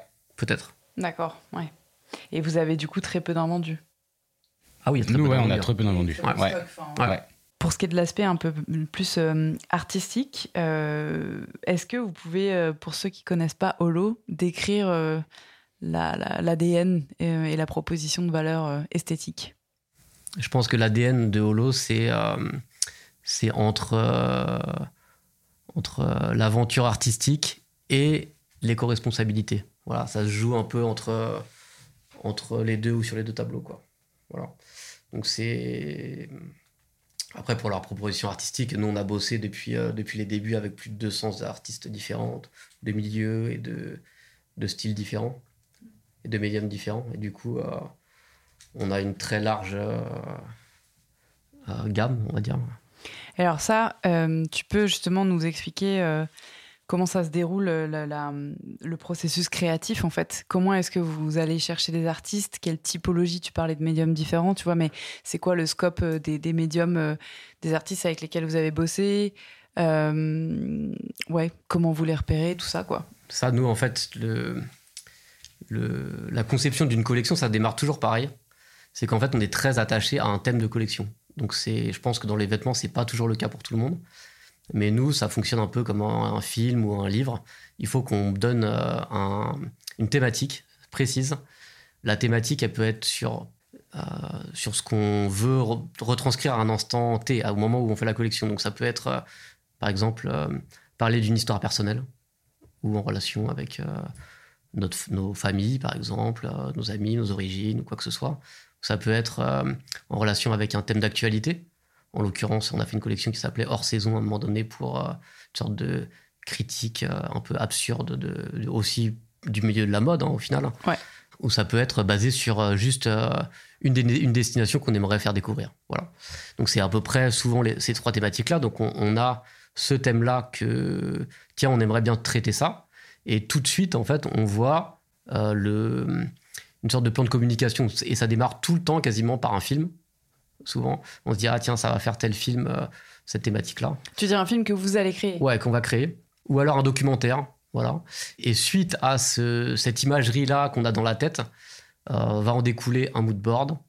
Et du mood board va en découler un plan de collection. Et un plan de collection va en découler une recherche de matière, etc. Et d'artistes. Voilà, c'est toujours comme ça que ça va se passer. Ok. Et donc, euh, vous avez des, un, un- un pool d'artistes, on va dire, en tête. Et euh, généralement, vous venez les greffer. Parce qu'il y a quoi? Il y a un artiste par collab, il peut y en avoir plusieurs, tu Ah vois, oui, par mais- thème de collection? Ah non, ah ouais. Il peut y en avoir, il peut y en avoir beaucoup, beaucoup trop, on pense. Quoi. Donc, on on, va- est on sur la réduction du nombre de personnes. Après, euh, ce qu'il faut voir, c'est qu'entre le début de Holo et aujourd'hui, le, le- la façon dont on va repérer les artistes est complètement différente et beaucoup plus facile aujourd'hui aussi. Donc, euh, on est un peu dans, dans un- une période où on est dans le trop plein d'informations, euh, et Mm. d'images, etc. Donc, euh, avec les réseaux sociaux, aujourd'hui, c'est extrêmement facile de trouver des gens. Euh, surtout quand on aime un style graphique ou qu'on aime quelque chose, on va toujours nous proposer des choses qu'on aime. Donc, euh, donc aujourd'hui, ça se passe. Il y a une partie de cette recherche d'artistes-là qui passe par, euh, par les réseaux sociaux où on va vers des styles graphiques qui nous plaisent, où on se dit, tiens, on, on pourrait bosser avec lui, quoi. Et on pourrait bosser avec lui sur cette thématique parce que son style s'adapte et parce que ce qu'il a déjà fait, ça, ça peut coller, quoi. Et comment ça marche, euh, votre binôme créativement parlant? Est-ce qu'il y en a un des deux qui a plus cette casquette de DA Non. C'est- des rôles un peu. Nous, c'est, euh, t'as jamais eu ce truc-là de plus ou pas plus? Non, non, on a vraiment le même rôle là-dessus. Même en termes de, de business, enfin, c'est-à-dire que dans la gestion de la boîte et tout, vous avez pas de casquette? Je pense que, je pense que c'est, su- c'est très freestyle. sur l'aspect un peu créatif, c'est c'est en ça, on- en fait on se complète, c'est-à-dire que souvent je, je- je vais apporter le thème de départ avec un peu une imagerie, il me dit ah ouais tiens ça c'est bien, euh, ça peut ça peut le faire. Euh, ensuite on bosse ensemble euh, sur le l'aspect collection et, euh, et lui va récupérer la fin avec la relation avec les artistes D'accord. et la, et la, et la confection. Du coup, c'est c'est un, peu un truc où, au final j'amène un peu le début et puis il finit sur la fin avec euh, où on travaille aussi au milieu tous les deux quoi. Et comment ça se passe du coup la collaboration euh, avec l'artiste en termes de droits Euh, Est-ce que c'est un peu comme un label ou une maison d'édition où vous leur payez des royalties ou vous leur payez un cachet pour un Alors, dessin? ça, ouais, c'est ça. Ça, ça. ça va dépendre des artistes. T'en as certains où tu payes un cachet pour l'utilisation d'un dessin sur une durée. Mhm. En- Là, euh, en Genre droit d'exploitation quoi droit d'exploitation sur, la durée d'une collection. Et sinon, tu as des artistes où tu vas payer des royalties. En sachant, Souvent les, souvent les Ouais. gros artistes, tu vois, qui préfèrent bosser comme ça. D'accord. en sachant que nous pour que ça se renouvelle euh, à toutes les saisons, on achète les droits souvent que sur une seule collection. Donc euh, dans tous les cas, il Si y a assez peu de chances que tu le rééditer, tu le retrouves après quoi. C'est ça. On, l'a fait. euh, Ouais, ce qui en fait des séries mais presque numérotées, Ouais. enfin en tout cas limitées. Ou... Dans tous les cas, ça reste des- 95% ou ça reste des 99%, séries ça, re- ça ressortira pas. Et euh, du coup, en, je sais pas, vous avez des exemples de, de collabs euh, passés à nous, à, dont, dont vous pouvez nous parler? Des, Je sais pas, des trucs hyper différents. euh. Bah, déjà, on peut parler de Jean, parce que euh, la première collab qu'on a fait avec un artiste illustrateur euh, de base et peintre aujourd'hui qui s'appelle Jean Julien, c'était euh, en 2015. Ouais, ouais. Comme ça? Ouais moi j'aurais même dit euh, avant. J'aurais dit avant parce que c'était là, là où on avait fait, un- on avait fait une pattern avec lui. Non, C'est c'était- quoi une non mais ça pattern? date- les premiers, c'était ça datait de la trappe rêve, hein, tu sais. Ah ça c'était euh, t-shirt. Ouais. Ouais, ouais, ouais, Ah ouais, mais la trappe c'était c'est avant encore. 2011. Ouais. 2011. Et donc du coup, ouais, lui, c'est vrai que c'est un, un illustrateur qu'on a rencontré à la base dans le cadre de d'une expo qui était montée par une galerie dans le 11e qui s'appelait La Trappe Rêve. Et en fait, on nous avait demandé d'être partenaire de l'expo. Voilà, on avait fait les t-shirts. Et c'est la première fois qu'on a rencontré euh, donc cet artiste-là, avec qui on s'est bien entendu et qu'on a fait euh, ensuite plusieurs collections capsules avec lui. Et il s'avère que lui, sa notoriété s'est énormément développée depuis. Et- C'est quoi comme type de dessin? C'est euh, c'est assez euh, illustra- illustratif, euh, type. euh, C'est euh, un, c'est un peu dans la même veine qu'un Raymond Savignac, mais en un peu plus moderne. Mais toujours, euh, en tout cas, sur la partie illustrative. Parce qu'en peinture, c'est plus proche de David Hockney, D'accord. Ah oui, euh, dans ce qu'il peut faire dans la peinture. Mais par contre, en termes d'illustration, euh, c'est euh, ouais, c'est cartoonesque, c'est Très BD, Donc quoi. figu- ouais. figuratif, et, très euh, figuratif. et avec des couleurs. Ouais, mais souvent il y a un petit, un petit message ou un petit truc humoristique Tout le quand même temps. derrière. Sur le début de Jean, ça a vraiment été ça qui l'a fait aussi euh, se développer, quoi. Et euh, tout le temps, il, a, il va tout le temps s'exprimer sur un fait de société, sur, tu vois, il y a tout le temps un, il y a un message. Il va s'exprimer sur un fait de société les- aussi, ouais. Derrière toutes les illustrations, il, met, il y met un message tout le temps. c'est lui qui avait fait les illustrations pour euh, Charlie Hebdo quand il y a eu l'attentat, quand il y a eu euh, le- les attentats, même après, je crois, au Bataclan. hein. Ouais. Donc c'est vrai que c'est. Et puis après, nous, on le connaît aussi parce qu'en fait, il, est... il a une grosse histoire avec Nantes. Et en fait, il a redesigné euh, différents bonhommes en fait, à l'intérieur du jardin des plantes. Et il a, euh, enfin, il a une vraie histoire avec cette ville-là. Mhm. Et donc voilà, je l'ai vu il y a deux semaines à Nantes. Putain. Et euh, dans ce cas, vous lui donnez carte blanche sur une collection, sur une seule pièce Comment ça, ouais. ça marche? Enfin, les dernières fois où on a pu bosser avec lui, là, là, je pense que la dernière fois qu'on a travaillé avec lui, c'était en 2017. Et la collection, elle s'appelait Club Dimanche. Dimanche. Et c'est là, pour le coup, il avait carte blanche, tu vois. Bon, c'est c'est- c'est quand même géré en binôme. hein. Tu vois, on en parle avec Ouais, tu lui donnes des indications. Mais- Parce que vous- vous- il il va créer un design pour vous. Ouais. C'est pas utiliser quelque chose qu'il a déjà. Non, non, non. Là, c'est vraiment de la pure création. Et tu vois, la thématique Club Dimanche, c'est même lui qui l'a qui l'a amené. Là, pour le coup, il avait vraiment euh, il avait cette envie-là de faire une collecte sur, euh, sur le, le dimanche, un peu, tu sais, euh, où tu es en mode, tu sais pas trop quoi faire chez toi, tu es un peu enfermé. Et donc, il avait fait un chien qui est devant son PC. Tu vois, il avait fait. Un film d'animation aussi euh, avec son frère. Ouais. Donc vous, euh, comment est-ce que de votre côté, euh, vous nourrissez son processus euh, créatif et comment est-ce que vous, vous racontez tout ça euh, à votre communauté, à vos clients Ça passe par euh, des emails, sur les réseaux. Vous aviez parlé de films à chaque collection aussi. Ouais. Qu'est-ce que vous faites de votre côté? Bah, soit le... après, quand on met en avant une collection, soit tu vas avoir une vidéo qui est euh, faite euh, autour de la thématique de la collection, soit un shooting photo. Et donc ça, la vidéo, c'est vous qui faites? Enfin, ouais, concrètement, euh, Non, on passe par des gens de notre ouais. réseau pour faire les, C'est pas nous qui faisons la, la vidéo. les vidéos. On Par va leur... contre, la, toute la trame, Ouais. tout le scénar Tout de le la scénario. vidéo, c'est Mm. c'est nous. d'accord. Ouais. Et donc après, euh, ouais, ça c'est balancé sur votre site euh, internet. Il y a tout l'historique des collabs que vous avez faites, ou en tout cas Ouais. une bonne partie. Ouais. Ouais. Et Ouais. puis sur après, sur les films, ils sont tous trouvables aussi. euh, un Vimeo. sur Vimeo, YouTube vidéos. et tout ça. Quoi. Et euh, est-ce que vous, aujourd'hui, vous vous décrivez comme une marque de mode du coup, avec ça? Ou est-ce que vous êtes plutôt un label de création? Vous êtes. euh, Je pense qu'on est une marque de mode dans le sens où euh, principalement ce qu'on vend, euh, c'est des vêtements.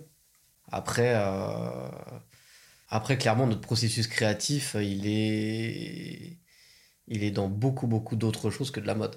Ça, c'est sûr. Et, et d'ailleurs, on n'est pas. je vais pas dire qu'on n'est pas. On n'est pas intéressé par la mode, mais on est intéressé par, euh, par euh, la création en règle générale.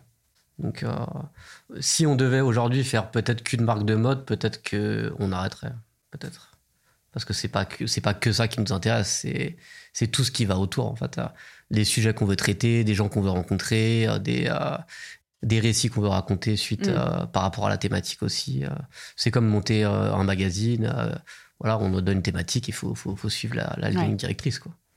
Ouais, c'est presque un prétexte, quoi. Disons que le vêtement, ça vous permet de dialoguer avec plein d'autres. euh, Ouais, tout à fait. D'autres ça. types de- Je trouve de ça, création. c'est à peu En près fait, ça. le, le vêtement permet de faire exister euh, Holo en tant que label créatif. Tu vois, Mm. c'est un peu ce délire-là. Et euh, en dehors de donc d'Instagram, effectivement, où il y a beaucoup de- d'illustrations, vous euh, aujourd'hui, c'est quoi votre euh, votre rapport euh, culturel personnel et votre rapport à l'art euh, Est-ce que c'est ça passe par des expos, ça passe par des films, par des bouquins? Ça a peut-être évolué aussi. euh? Partout ça. Ouais. Bah, de toute façon, c'est. Ouais. Après, tu. euh, ça, Donc toi, tu vis à Paris. Pour contextualiser, Mathieu, tu vis à Paris. euh, donc tu, Ouais. à Paris, ça passe par ça? Ouais, moi je vis à Paris et en plus nous on a la chance d'avoir la boutique, tu sais, qui est rue de Montmorency, qui est vraiment dans un coin où il y a toutes les toutes les galeries d'art contemporain Ouais. sur euh, sur allez un kilomètre euh, aux alentours, tu vois. Donc euh, moi je peux me faire euh, je peux me faire toute la journée, me faire tous les vernissages de tous les mois, je me fais toutes les expos, mais pas mais mais parce qu'en fait ça me fait kiffer, tu vois. J'ai- Je viens d'avoir une idée, mais ceux qui n'ont pas encore fait un tour sur le nouveau site The Good Goose, on, est, on a créé un partenariat avec Mapster et on a différentes étiquettes thématiques et il faudrait qu'on se fasse la liste des galeries recommandées par Rollo bah, ici à Nantes. Et... Ah mais je suis chaud. Bah, Vas-y, on va faire ça. et toi, Valentin? Parce que Nantes n'est pas en reste euh, artistiquement parlant, dans un autre genre, mais c'est ultra riche. Euh, ouais, ouais, carrément, c'est ultra riche et c'est c'est peut-être trop riche même par rapport au temps que j'ai disponible. Mais, euh, mais euh, ouais, il se, passe, euh, il se passe tout le temps trop de choses euh, dans plein de domaines. ce soit Nantes, c'est une ville qui bouge de ouf hein, sur le artistique, culturel. euh, culturellement, ouais, Ouais. c'est très très Ouais, dense. hein, donc, euh, et euh, Ça fait combien de temps que tu es là-bas? en tout, j'ai cumulé. Alors, j'ai- en fait, j'y suis allé pendant plusieurs périodes euh, de temps différents. Là, ça fait 4 ans que je suis revenu. Et en tout, j'ai cumulé plus de 10 ans ou 11 ans. Ouais, je, connais, je connais bien la ville. J'ai bien vu son développement aussi. Et sachant que tu viens pas du tout de là-bas, donc au départ, c'est juste. euh, non, je viens d'ici. Tu t'y es on- baladé. Euh, non, à la base, en fait, c'était que mon ex, elle avait été prise au Beaux-Arts de Nantes. C'est comme ça que j'ai atterri pour la première fois. J'y suis retourné ensuite par besoin de quitter Paris aussi. Et puis, j'y suis revenu euh, encore après par, pour les, un peu les mêmes raisons, mais avec des enfants. Du coup, c'était pour. euh, Mais ça, ça a toujours été pour quitter Paris pour aller plus près de la nature, quoi. Alors, avec euh, donc ces deux villes dans lesquelles vous êtes, on va parler des boutiques physiques, mais vous en avez euh, dans les deux endroits. Vous êtes distribué un peu partout euh, en France et partout dans le monde. Vous faites des fringues pour certaines qui sont classiques et d'autres qui sont beaucoup plus expressives. C'est qui le, le- le client ou la cliente type holo? Il y a qui dans votre communauté? Ça, c'est une bonne question. Ouais, c'est une bonne question ça, une- tous les jours on vaste essaie d'adapter. question, ouais, parce qu'on n'arrête pas de se la poser et on n'arrive jamais à y répondre. Les fameuses personas. Mais est-ce qu'il faut pas en, en mettre au feu le concept de la persona Moi, tu sais je que pense- nous, nous ça, moi, on je en a rien à foutre. hein. Je pense que c'est. Parce que par exemple, avec The Good Goods, moi, c'est toute personne qui s'intéresse à la mode et l'écologie. Donc autant te dire que c'est vaste et que cette question, que rentres, abandonnée. tant que tu rentres dans la boutique et que tu kiffes les sapes, euh, t'es client holo en fait, tu vois. Tu fais partie de la famille holo et puis basta. On n'a pas, on- justement, on n'a jamais voulu définir une cible ou euh, chercher à définir une cible. On n'y arrive pas et on voit de toute façon, ça plaît limite à tout le monde et c'est chambé, tu vois. On sent que ça fait travailler Valentin quand Après, même. non, après, ça peut, ça, peut- ça peut- ça peut être parce que tu t'intéresses à l'art, mais ça peut être aussi parce que tu t'intéresses au, au- au- à la mode responsable, ça peut être aussi parce que juste t'aimes bien le- l'illustrateur, ou, le, ou même pas l'illustrateur, ça se trouve juste le vêtement que tu vois, en fait. Donc, euh, après, je dirais quand même que la clientèle holo, souvent, ça commence quand même à partir de 25 ans, pour des raisons aussi De budgétaires. pouvoir d'achat, Voilà, ouais, de pouvoir d'achat. Mm, mm. Et après, euh, bah, j'ai l'impression qu'il n'y a pas de limite. Après d'âge, euh, des fois, il y a des parents qui viennent avec leurs enfants acheter. Donc c'est... Et puis des fois, c'est le père qui, a, qui fait découvrir à son fils. Donc c'est Vous avez déjà de- fait des éditions kids? Avec Jean, Ouais, justement, ouais. à l'époque. Ouais. Sur Club Dimanche, justement, on avait fait tous les vêtements euh, pour adultes, on les avait aussi fait euh, pour les enfants. Et là, on va faire aussi pour la rentrée euh, au, mois de, au mois de septembre. On va livrer normalement des boutiques avec des t-shirts pour enfants, euh, qui est lié à, notre, euh, à la thématique. à la thématique de notre prochaine collection. Voilà, et où on va reverser l'argent à une asso euh, parce que c'est lié euh, à la thématique et, à- et au travail qu'on a fait avec une école primaire. Et alors, euh, si on recentre sur votre expérience, euh, enfin l'expérience de vos boutiques, euh, donc à Nantes et à Paris, euh, est-ce qu'il y a des différences quand même en termes de comportement shopping et de profil de, de clients? Moi, je dirais que Entre Paris et Nantes, tu veux Ouais. dire? Ouais, Oui. moi, je dirais C'est oui. intéressant parce que ça Ouais. conditionne vos boutiques, mais on va en parler après de la façon dont vous les avez créées. Ouais, Après, la boutique à Nantes, nous, elle a que deux mois. Donc, euh, j'essaie de tirer un bilan euh, de ça. Mais c'est vrai que je pense qu'à Paris, euh, déjà, euh, la boutique, vu qu'elle est euh, à Rambuteau, il y a beaucoup de touristes qui passent. Ensuite, euh, on est dans une petite rue où, euh, globalement, on a. Je pense qu'il n'y a pas énormément de gens qui rentrent mais qui du coup, du fait que ce soit des touristes ou du fait que ce soit des gens euh, qui habitent dans le troisième et qui ont un pouvoir d'achat qui est plus important, ou, euh, ou alors qui ont fait, euh, qui viennent du euh, fin fond du 17e et qui sont arrivés à, dans le troisième, qui ont mis euh, 40 minutes de métro pour venir et qui se disent bah je suis arrivé là, maintenant j'achète. Et donc du coup, les gens qui viennent, souvent ils achètent. C'est le cas quand dès que tu pousses la porte, t'achètes souvent. À Nantes, c'est vraiment différent. C'est que c'est sur un axe qui est quand même plus passant, que tout est à 5 minutes à pied, quand même. Que il y a plus une part de gens qui se baladent. Et même si tu connais la marque, qu'est-ce qui va te presser à acheter un produit aujourd'hui plutôt que demain ou dans un mois, en fait. Donc il y a beaucoup de gens qui rentrent et euh, moins de conversion. Donc après, euh, et après sur la clientèle, euh, donc il y a un peu moins de touristes. et voilà. Après, il y a quand même beaucoup de gens qui connaissent la marque à Nantes, du par, de par le passif qu'il y a de Holo à Nantes. Et alors, vos boutiques, celle de Nantes, elle est hyper récente. Elle est conçue complètement différemment de, de, de celle de Paris. Est-ce que vous pouvez nous, nous en parler un petit peu? Qu'est-ce qu'on trouve dedans? Quel est l'esprit? Bah, c'est la, la boutique de Nantes, déjà, contrairement à celle de Paris, elle a été ouverte, euh, elle a été réfléchie. On a eu le temps, on a eu l'argent pour pouvoir mettre des travaux, etc. La boutique de Paris, si tu veux, c'était euh, limite euh, au départ un, un bureau showroom. Ça a ouvert quand? À Paris? Il y a sept ans. 2016. Il y a 7 ans. Donc tu vois, c'était pas du tout un concept de on va ouvrir une vraie boutique euh, en faisant des beaux travaux, etc. Donc la boutique de Paris, euh, c'était euh, un peu euh, mi-figue, mi-raisin au départ. C'était pas forcément pensé comme étant une vraie boutique. Là, Nantes, c'est pensé totalement différemment parce que déjà, tu as les bureaux au-dessus. Donc c'est vraiment une vraie boutique en bas. Alors qu'à Paris, tu as, la boutique, tu as les bureaux derrière et tu le vois. Quand tu es client, tu rentres, tu vois qu'il y a les bureaux au fond. Euh, et donc Nantes, ouais, on a eu plus de temps pour bosser le shop. Euh, et on a eu, euh, on a été d'ailleurs aidé par par Aurélie qui est qui est scénographe, tu vois, qui nous a fait une vraie, qui a vraiment taffé toute la partie, tu vois, scénographie, archi d'intérieur. Donc non non, ça a été ça a été beaucoup plus bossé. Après, je dirais que le, le- les, dans les deux endroits, c'est des espaces un peu mixtes. C'est-à-dire qu'à Paris, il y avait quand même la boutique donc, qui, est, qui est devant, qui reste quand même une boutique euh, à la- en- derrière, euh, séparée par une verrière des bureaux. Et en sous-sol, parce qu'on avait, euh, on avait fait des travaux dans le sous-sol aussi, un showroom qui est resté jusqu'à il y a l'année Ouais. l'année dernière ou il y a deux ans, c'était le showroom Holo, c'était euh, au, au sous-sol. Tu veux dire de pour la presse et tout Ouais. ça, quoi. Vous, Ouais. là où même vous les magasins étrangers, Ouais. quand ils venaient, ils venaient, ils venaient voir directement. Vous n'avez pas d'agence ERP Vous n'avez jamais eu d'agence On- on a Si, eu. on a eu un moment. On en a eu une pendant deux ans. Et plus dirais. maintenant Non. Ah, maintenant, en fait, ça se fait tout seul euh, avec le trésor euh, Je pense, historique. je pense aussi que tu as ça. Et puis, On a tu changé la stratégie on- un peu, puis et puis en plus, la, la presse papier, on payait une agence RP. Le souci, c'est qu'on n'arrivait pas à avoir de paru, tu vois. Ah ouais Ah ouais. D'accord. je pense que les journalistes n'étaient pas forcément euh, intéressés. Et puis en plus, on est une marque de mode homme. Enfin, on était très homme. Et tu vois, des, des, des supports euh, papier euh, mode homme, il y en a plus des masses. Donc je pense que c'était compliqué pour elle d'arriver à nous faire quelque chose, tu vois, sur ce- à ce niveau-là. Et on s'y retrouvait pas.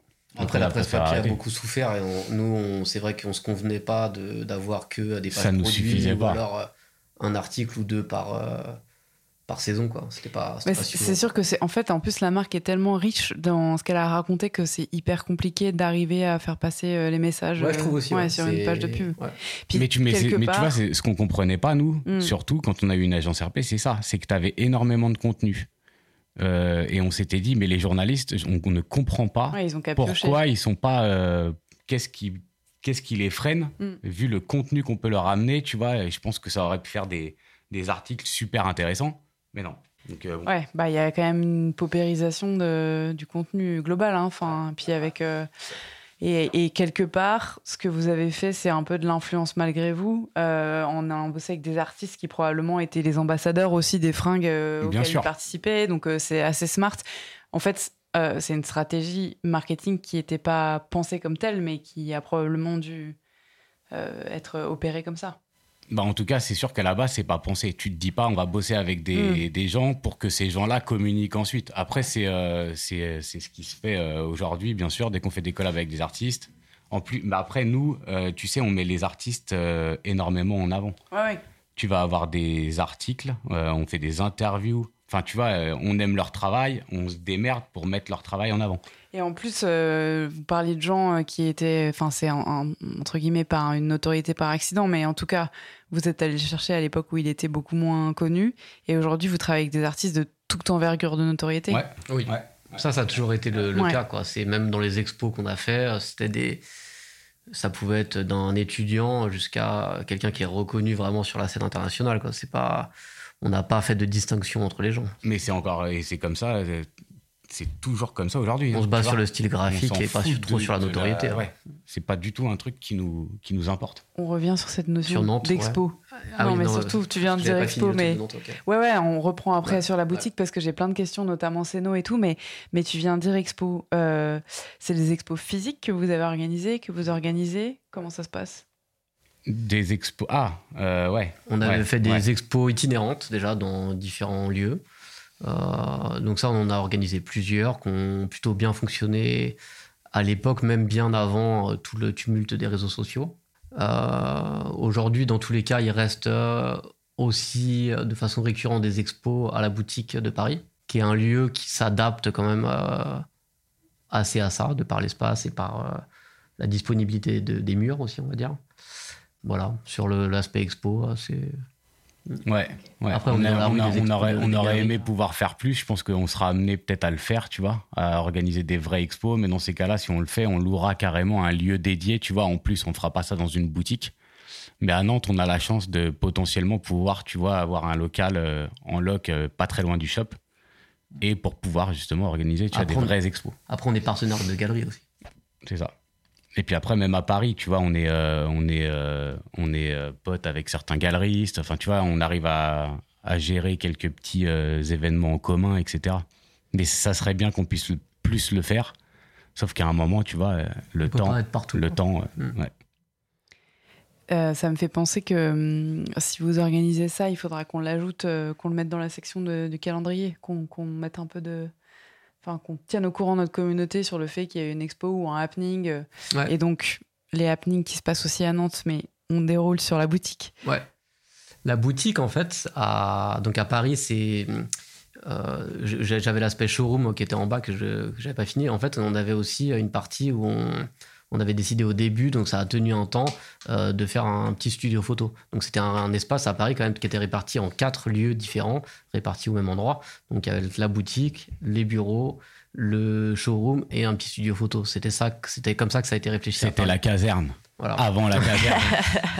Et à, et à Et que Nantes, euh, et à Nantes, c'est un peu, c'est un, c'est- c'est- c'est un peu similaire aussi parce qu'en fait, on a la boutique en bas, donc euh, là qui a été extrêmement réfléchie, qui a été, euh, où on a poussé le processus euh, pas le plus loin, mais euh, en fait, moi, je suis vraiment à 100% satisfait de ce qui a été fait à Nantes, de par euh, les artisans qu'on a trouvés. euh, Mais raconte-nous un peu en détail. Tu parlais de c'est quoi Stéphanie, la personne euh, Aurélie, Aurélie. Aurélie, pardon, qui a fait la- Aurélie, c'est une copine. ouais, la, qui- la Céno, du coup, c'était quoi vos prérogatives Tu vois, tu lui as demandé quoi? Enfin, comment vous avez bossé ensemble concrètement? Elle, elle est scénographe et euh, euh, architecte d'intérieur.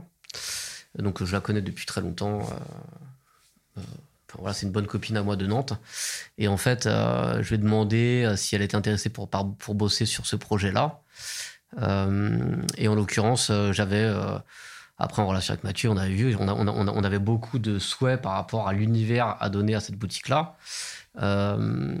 et aussi, donc, que ça soit un univers avec un où on puisse se déplacer facilement, qui soit assez aéré, une place à l'artistique, donc avec un mur artiste énorme, avec euh, euh, où on se sent au final euh, un petit peu comme dans la nature, qui laisse place à l'évasion, des artisans locaux qui travaillent avec des matières responsables, voilà, et que la boutique en bas, ça puisse se coordonner avec les bureaux qui soient en haut, et qu'on se sente aussi bien à travailler en haut euh, parce que c'est très important. Au final, on va pas tout miser sur le commercial, mais aussi sur le, bien-être des gens qui travaillent.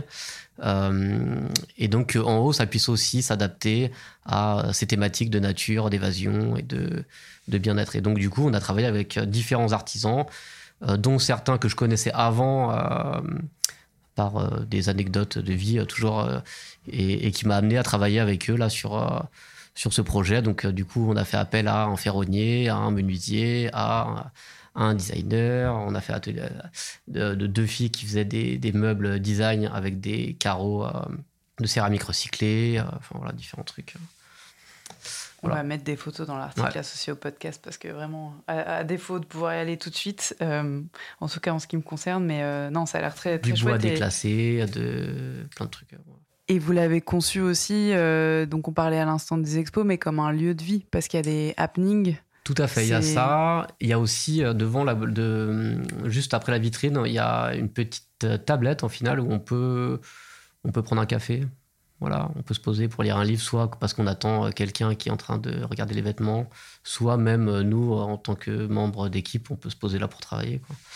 donc on est face à la vitrine, face à la rue. C'est assez agréable. On est posé sur des rondins de bois, donc c'est assez, assez drôle. Et après, sur l'aspect euh, événement, oui, donc là, on a la fête de la musique qui arrive, c'est le 21, où toute la semaine de la fête de la musique, j'ai euh, un pote euh, disquaire qui va venir passer des.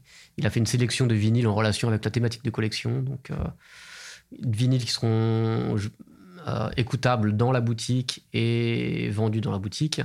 Et le soir du, de la fête de la musique, il y a un, groupe de musique qu'on connaît très bien qui va venir jouer du haut du balcon des bureaux. Voilà. Et s'ensuit après un DJ set et puis un, apéro en bas. Quoi. Et ça, euh, donc ça c'est un exemple d'événement. Mais tu m'as parlé aussi, alors c'est peut-être pas déjà le cas parce que ça fait deux mois que c'est ouvert, mais de concepts un peu de café philo, enfin de moments d'échanges sociaux qui sont pas, qui tournent pas que autour de la consommation du vêtement. Voilà, ça, ça, ça, euh, euh, ça, ça a pas été vraiment mis en place pour l'instant parce que ça fait que deux mois. Mm.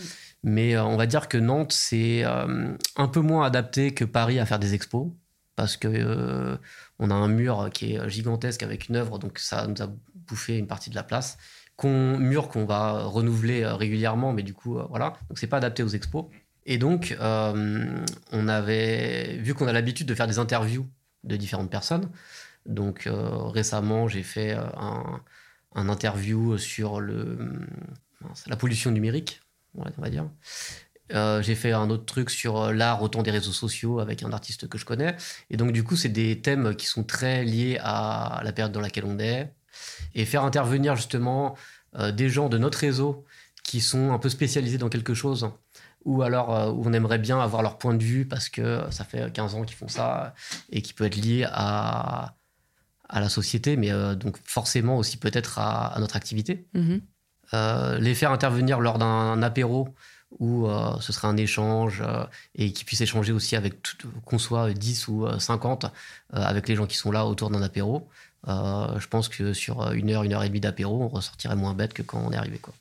donc c'est plus un espace voilà, d'échange euh, à l'intérieur de la boutique. Mais ça reprend un peu, je trouve, tout ce qui a été fait euh, sur Holo depuis, depuis 10 ans. Parce qu'il y a l'espace expo, mais à Nantes, on j'avais déjà, on projetait les, certains films qu'on faisait, on les projetait dans les bureaux avec une centaine de personnes. On faisait des concerts à l'intérieur des bureaux on faisait devenir des groupes de musique. C'est un peu dans la continuité de ça au final. Ouais, bien sûr, c'est hyper cohérent en plus avec euh, la richesse de votre univers, euh, le, partage des valeurs, mais sans que ce soit militant, affiché comme tel. Enfin, ça permet d'ouvrir des sujets de société, euh, de, enfin, de se réunir autour de. C'est ça. Je pense qu'on pense quand même tous à peu près la même chose. Ouais. On est Voilà, c'est. Politiquement, tu veux dire? Ouais, enfin, ouais, je pense politiquement, on pense tous à peu Mm. près la même chose, au point où on va se dire ah ouais, euh, il y a des gens qui pensent ça. Bah ouais, mais euh, c'est ju- juste que nous, on, on traîne dans des microcosmes où en Mm. fait, on pense tous à peu près pareil, quoi. Donc on se aperçoit pas qu'en fait, il y a d'autres gens dans la population qui peuvent penser vraiment autrement. Est-ce que vous avez euh, une, politique, une gouvernance particulière par rapport à vos employés Donc, vous avez parlé du fait d'avoir des bureaux ouverts à proximité de la boutique. Enfin, euh, vous partagez beaucoup de votre quotidien sur les réseaux. D'après ce que je comprends, alors management, j'en sais rien, mais entre vous, il n'y a pas vraiment euh, ni de hiérarchie, ni de règles euh, de, chasse gardée sur des territoires, l'un qui fait plus ci ou l'autre ça. Est-ce que par rapport à vos employés, je sais pas, il y a des choses qui diffèrent d'une entreprise conventionnelle? Entre moi et Mathieu, déjà, on est souvent d'accord sur les idées. Ouais, nous, si, là-dessus, on est tranquille en fait. et si on n'est pas d'accord, c'est une histoire de compromis. Je te lâche ça, tu me lâches ça, Ouais. basta. Et c'est réglé en 5 minutes. Voilà. Un couple sain. Ouais. Mais de toute façon, eh, un couple qui a 17 ans euh, derrière lui, De euh, normalement, euh, Ouais. Et qui, a priori, est toujours euh, dans une joyeuse cohabitation. Et vis-à-vis des gens qui bossent avec nous, Ouais. euh, des employés par exemple, c'est. Mais on est, leur nous, on est, on est beaucoup et on- les idées. Nous, on est des, des gens sympas, quoi. ouais, et on est très euh, free. Hein. Enfin, tu Mm. vois, là, là, tu prends notre responsable commercial. euh, pendant le Covid, il nous a dit euh, Ouais, euh, les mecs, j'aimerais bien rester, mais par contre, je veux me barrer de Paris, je veux aller habiter à Bordeaux. On a fait On l'a vas-y, laissé partir à. Bordeaux. Tu vois Euh, ils, sont, ils sont globalement euh, très libres et c'est vrai que les, la discussion est, est facile. quoi. Il n'y a, pas de- il y a pas de problème. Nous, on est.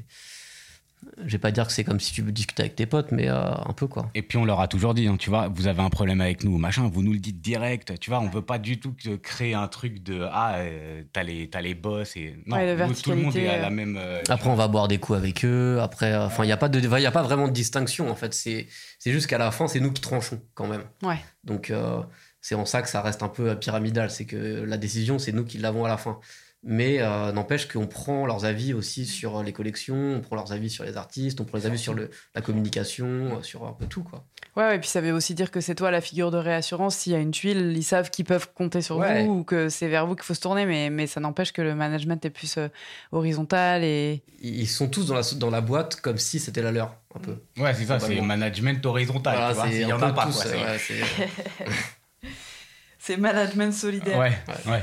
Et euh, je crois que c'est c'est toi, Valentin, qui est parti euh, un, un moment. T'es parti euh, backpacker euh, avec, euh, Avec ta, ma copine ouais, ta- copine, ouais. Ouais. Euh, donc c'était il y a quelques années, t'avais pas d'enfant encore? Non. Et ça, comment ça s'est passé entre vous? C'était ok? T'as dit à, Mathieu, vas-y, je me casse. Ouais, je en reviens. amont. Ça a Je été- reviens avec plein d'idées. Ça a été, ça a été vu en amont. ça a été vu en amont. j'avais trouvé quelqu'un pour me remplacer sur euh, certaines tâches que je faisais. Mm. Et j'ai assuré une partie des trucs de là-bas. Après, euh, euh, j'étais présent quand même sur euh, les collections. Donc, euh, dans la préparation des collections. Après, c'est vrai que tout l'aspect autre que j'avais, c'est-à-dire euh, toute la communication, j'ai rien fait, quoi, sur cette année-là, à part euh, pondre avait, des articles. Il y avait Marion. Voilà, il y avait Marion. Mais j'ai pondu juste après des articles de voyage et Mm. j'ai participé à la conception des collections. Mais c'est c'est un peu tout ce que je, faisais. Je m'arrêtais à un endroit où j'étais dans le monde et je me suis arrêté dans un hôtel ou dans une auberge pendant tant de temps pour travailler là-dessus. quoi. C'est que c'est- c'est fais- c'est quelque chose qui est faisable, je pense. Mais, mais qui est pas assez dit et pas assez montré. Donc, euh, En fait, Bah, je- parce que je pense que t'en as qui ont peur de ce genre de truc. hein. Hmm. De te dire, ah putain, il y en a un qui se barre pendant un an, c'est chaud. Enfin, tu vois, moi, je Ouais. pense que c'est carrément faisable. Mais mon sujet, ouais, c'est- c'est que c'est un peu euh, le voyage, c'est un peu comme euh, là, c'est un peu plus extrême que Alexandre qui est parti vivre à Bordeaux, mais euh, en soi, euh, qu'est-ce qui empêchait qu'il aille vivre à Bordeaux? En fait, euh, aujourd'hui, euh, par le télétravail, donc là, il vient, il vient régulièrement à Paris quand même, mais euh, Et t'as le bah, train. tant que le travail suit, il euh, est consciencieux et que toi, t'as confiance, ça. ça. fonctionne. ouais. et que lui, il est plus heureux comme ça, parce que Ouais, sinon, euh, si c'est pour le garder malheureux à Paris, ça sert à rien en fait. Non, non, c'est clair, c'est une histoire de plafond de verre euh, et de d'imaginaire à changer. Mais euh, après, je pense que depuis le Covid, de la façon dont on travaille Mais- a beaucoup changé. Mais, malgré tout, c'est grâce au Covid. hein. Ouais. C'est grâce au hein, ouais. grâce au Covid, les gens se sont aperçus qu'en fait, le télétravail, Mm, tout le mm. monde, toutes les boîtes, je pense, flippaient de ce genre de truc. Ouais. hein. Ouais, Ouais, ouais. il va être en télétravail une journée cette semaine. En fait, il va rien faire. Moi, je travaille très bien en télétravail. Ouais, j'allais dire, c'est même démontré que généralement les gens sont plus consciencieux. Ouais. Après, sur des, sur des thématiques, euh, moi, je travaille très bien en télétravail si j'ai vra- j'ai vraiment de la, de la stratégie à faire ou du, euh, Ouais. des articles ou de- de- du travail de texte à faire. euh, vraiment, vraiment, faut que je sois chez moi. Quoi. Après, parce que une fois qu'on est euh, dans les bureaux, c'est un peu euh, chronophage. quoi. Il y a quelqu'un qui va te demander un truc, puis tu vas, te, sollicité tout le temps. tu vas te perdre dans plein de petites tâches euh, tout le temps, et ça, c'est. Puis je trouve que ton cerveau, euh, moi ça me fait pareil au bureau, mais il est beaucoup plus alerte sur les mails ou les notifs, alors qu'effectivement quand tu es en immersion quelque part, que ce soit dans un café ou chez toi, enfin, mes plages d'écriture, elles sont... ou- alors au bureau, généralement je mets mon casque et je dis à l'équipe, euh, là je suis dans un tunnel, vous me voyez plus, j'existe pas. Mais ouais, ouais, t'as besoin d'un d'un temps de concentration qui est généralement... euh, qui est L'espace est propice en fait à ça. Il y a Mhm. même, il fut un temps on- on- où on préparait les collections, mais On se d'ailleurs, barrait. de complètement Ouais. ailleurs. Mais ça, d'ailleurs, c'était pas mal. Le truc, c'est que là, tu vois, pour euh, organiser ça, Ouais. tu sais que c'est compliqué. Ouais, c'est un peu plus Maintenant, de- ça serait plus chaud. Mais ça, c'était un, c'était un truc qui était, qui était plutôt cool. De te barrer Du un coup, peu. oui, sur le voyage, ça a pas. Ça, c'est bien fait, quoi. Ça peut, c'est possible, en tout cas, de faire ça. Alors, je vais passer le micro à à Jeanne à ma gauche pour euh, les questions d'ouverture. Euh, et euh, peut-être que d'ailleurs, l'une va être liée à euh, ce que tu as ramené de ce voyage, justement, en termes d'inspiration artistique. Alors ju- justement, la question c'est est-ce que vous avez un coup de cœur artistique à nous partager? Pas forcément récent. Le da- dernière chose qui vous a marqué? Euh, là, il faudrait que je me procure en fait une BD qui s'appelle Plouéran. En fait, c'est c'est l'histoire vraie d'une euh, d'une fille qui est dessinatrice au final et qui est partie de son village en Bretagne, dans les Côtes d'Armor, et qui est partie jusqu'à Téhéran. D'accord. Donc euh, voilà. Et, hum, et ça, ça a l'air super bien dessiné. Euh, je pense que j'aime bien aussi. Euh, je n'aimais pas du tout quand j'étais petit, mais je- je- les romans illustrés comme ça, je trouve ça hyper sympa. Voilà, à lire. Donc ça, si on doit parler de ça après. euh. Ouais, et moi, un coup de cœur artistique, je peux, c'est super compliqué parce que j'en ai, tu sais, j'ai l'impression d'en avoir 15 par jour. Donc, euh, je pourrais, là, si je dois t'en citer, ça va, ça va mettre 30 plombes. J'ai un seul, j'arriverai pas là. Sur le, sur l'instant, là, un seul. euh, Peut-être une roco de, de galerie cool Pas loin de la boutique holo, comme ça on fait une pierre de coups. Bah, chez les potes, Visite-les. faut aller chez Sémiose. Voilà, chez Sémiose, rue Quincampoix, euh, qui est une galerie d'art contemporain, euh, où euh, bah, déjà les gars, et notamment Benoît, qui est le, boss, euh, l'équipe est très sympa. Et puis, il met en avant vraiment des artistes, euh, pour le coup, euh, euh, bah, du monde entier et de tout style euh, confondu. Et c'est une galerie que j'aime beaucoup. Et moi, je dirais aussi en plus, euh, peut-être Pedro aussi. Pedro, on a un pote qui nous a fait justement le mur à Nantes. euh, Pedro Richard. voilà, depuis très longtemps et au final euh, qui correspond complètement à, à l'état d'esprit que je me fais de de en fait c'est un super bon exemple de hum, que tu peux réussir dans le monde de l'art en ayant un état d'esprit euh, super cool en étant assez peu sur les réseaux sociaux en, en étant juste un très bon communicant de la vraie vie euh, et de derrière euh, autre chose qu'un écran quoi voilà et, euh, et du coup, j'aime bien sa philosophie, comment son mode de vie et la façon dont il est. Voilà. Et, et ses œuvres sont extrêmement belles. Voilà.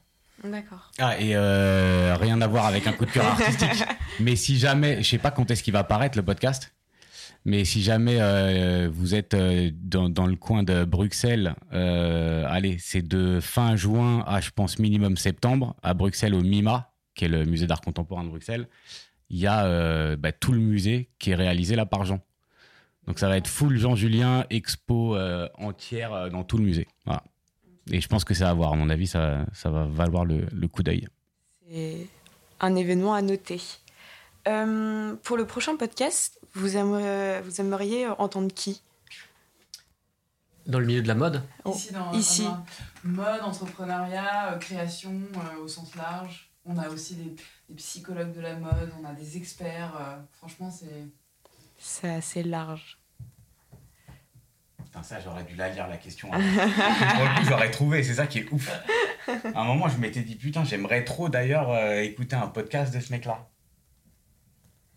Merde. Ça Euh, peut être un de non, vos je amis. euh, Moi, je pense que Mehdi de Sawa, c'est bien, déjà. Ouais. Ouais, Mehdi, ça pourrait, que... Mehdi, ça pourrait être cool.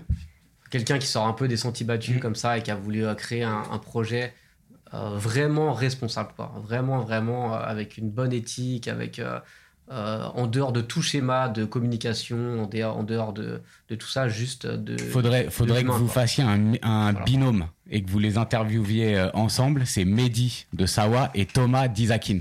D'accord. Parce que les deux en plus sont très potes et ça peut. euh, ouais, Isakin c'est Isakin c'est une marque parisienne de mode et euh, Sawa c'est une marque de chaussures de basket. Mm. Euh, et Made pareil in- ils sont euh, ouais. Mm. fabriqués en Afrique. Accepté. Et le duo ensemble, ça peut valoir le détour. Ok. Voilà. On prend note. Euh, dernière question. euh, Est-ce que vous avez euh, en tête une référence ou une rencontre qui a changé votre vie professionnelle? Ouais, moi oui. Mm. Moi, c'est un prof quand on était en BTS communication qui s'appelait Monsieur Furt. Et euh, c'est un mec qui m'a fait passer de timide à plus du tout timide Mm. en deux ans. C'était quoi sa recette? C'était euh, Sorosina au tableau, tous les jours. En fait, il a repéré le mec le plus timide de la classe le premier jour, je pense, tu vois. Et après, c'était allez hop, tableau, tableau, tableau. Et il m'a enchaîné. Voilà. Et c'était pas traumatisant? Non. Ça a été une belle Bah non, expérience? il m'a sauvé, tu vois. C'est ce qui Donc, euh, c'est cool. tu débarques dans des milieux auxquels tu connais euh, pas grand chose ou pas grand monde, artistique ou autre, et puis tu. Et je m'en tape complet. gens, ouais. Ouais. C'est surtout Tout que quand on a connu, parce qu'on était dans la même classe, Tout à fait. on l'a connu, on avait 20 ans. C'était vraiment un prof un peu dictateur, quoi. Mais euh, avec un tu peux te retrouver au bistrot, quoi, en mais train de boire un coup et tout. euh, et tout. ouais, c'est- Et il est, mais il était très dictateur. Il était, euh, enfin, franchement, on tremblait. Moi, j'avais, j'arrivais. Des fois, je dormais même pas de la nuit avant d'arriver en cours le lendemain, quoi. Mais il, nous a permis en fait de nous dépasser complètement. Quand tu es jeune, tu te dis euh, oh là là, j'ai 20 ans, mais je dois aller taper à la porte de Publicis ou des trucs comme ça. C'est compliqué, quoi. Et lui, euh, il nous dit euh, voilà. Je pense qu'on avait tellement peur de lui au final que ça nous a permis de nous dépasser, quoi. Voilà. Et moi, c'était, il y avait cette personne-là, mais je pense que une autre personne qui m'a vraiment fait évoluer au- autant professionnellement que personnellement, c'est euh, une personne que- qui a travaillé avec nous dans les premiers bureaux de Holo au tout départ, quand on travaillait dans une cave à Paris. Chacha? Voilà. Ah ouais, Chacha. Et, et il nous a, on bossait euh, dans, sur- dans une cave en terre battue. Donc c'est en lien avec le nom Holo parce que euh, Holo en anglais, voilà, c'est une déformation du, du nom anglais. Et, euh, et donc c'était une cave en terre battue euh, où lui faisait pendre une rallonge de son appartement pour aller dans la cave. Et, euh, et cette personne-là a un, parcours de vie qui est, qui est vraiment pas du tout, du tout, du tout classique. Et, et c'est une personne qui te dit euh, que tout est possible, tout le temps. En fait, C'est un optimiste. Ouais. ouais, c'est un Ouais. profondément Ouais. très très optimiste. Et il se met zéro barrière. Et, Il veut faire, il fait, tu vois. et moi j'étais toujours sur le cul de tout ce qu'il faisait. C'était, c'est, Mais t'as des exemples de Ouais. ces, ces accomplissements Ouais, des accomplissements de fou, quoi. Il y a un, un jour, il m'a dit euh, euh, Ouais, je suis parti à Istanbul. Je suis parti de chez moi, là, dans le. À l'époque, il habitait à Pigalle. Euh, je, me- j'ai- je me suis dit Tiens, et si j'allais à Istanbul avec 20 euros? Et, euh, et il est parti à Istanbul en stop. Avec, euh, je sais plus, il a dû prendre plus d'une vingtaine de voitures et il est arrivé à Istanbul avec 20 euros. Un mois après ça, je crois, il était en Normandie et il s'est dit Tiens, si je rentrais à Paris en péniche.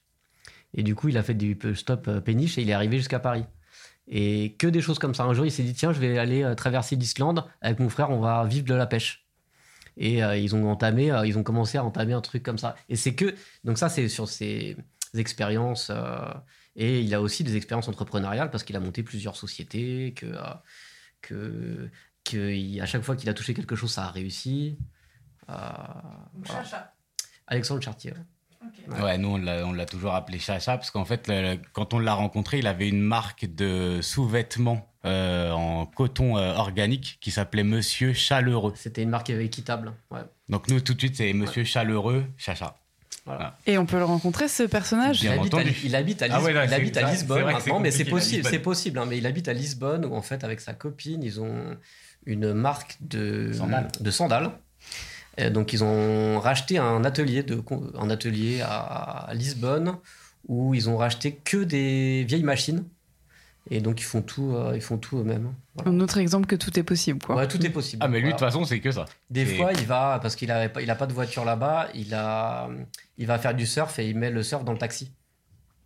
Ou alors, euh, voilà. Mais l'un des trucs les plus fous qu'il a fait, c'était quand même qu'il a acheté un bus de l'armée, qu'il a été récupéré à Marseille. Il a tout enlevé à l'intérieur. Il s'y connaissait pas du tout, euh, ni dans le bois, ni dans rien. Et il l'a refait entièrement. Euh, il a mis euh, des, une terrasse au-dessus, je crois des panneaux solaires. Il a refait une cuisine, machin, sur un, un- un truc euh, gigantesque, quoi. Et, euh, et, et il est parti d'ailleurs. Avant ça, il était parti au Portugal vivre pendant six mois dans un camping-car. Et après, il avait refait ce bus-là où il a vécu euh, dans une sorte de ZAD à Nantes. Là. Enfin, c'est vraiment. un- C'est une vie de défi. Ouais, c'est. En fait, je pense qu'il se Une laisse. vie de euh, possible. tout est possible, quoi. Mm, mm. Tout est toujours possible. Bon, alors j'ai une dernière question. Euh, Est-ce que vous avez une idée de où et quoi est Holo dans 10 ans? Et vous, évidemment. Mais où est-ce que vous avez envie de l'amener? C'est quoi vos prochaines vos prochains projets? Ou est-ce que euh, go with the flow et on verra bien?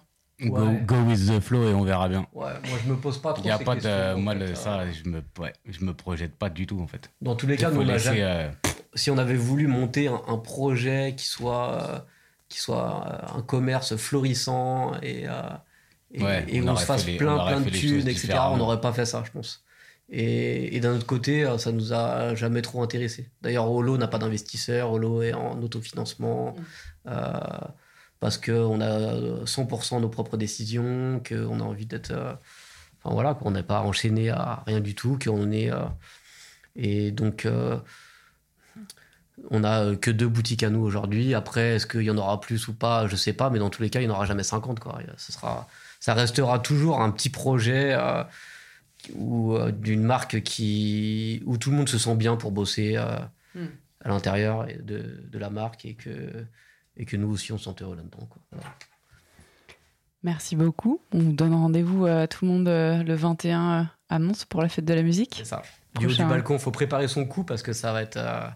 C'est au premier étage, donc on va, il va Et- falloir regarder en haut. Et sur Mapster pour la liste des recos euh, de galeries euh, à Paris et à Nantes. Ça, c'est pas tombé dans l'oreille d'une sourde. Ah bah vas-y, moi je te les fais toutes. Merci, merci à vous. Merci. C'est hyper cool. Merci pour votre écoute. Si vous êtes encore là, c'est peut-être que vous avez appris des choses et apprécié cet épisode. La meilleure façon de nous le faire savoir, c'est de partager ce podcast sur vos réseaux, par email ou de bouche à oreille, et de laisser un commentaire iTunes 5 étoiles, ainsi que de vous abonner à la chaîne sur la plateforme d'écoute de votre choix.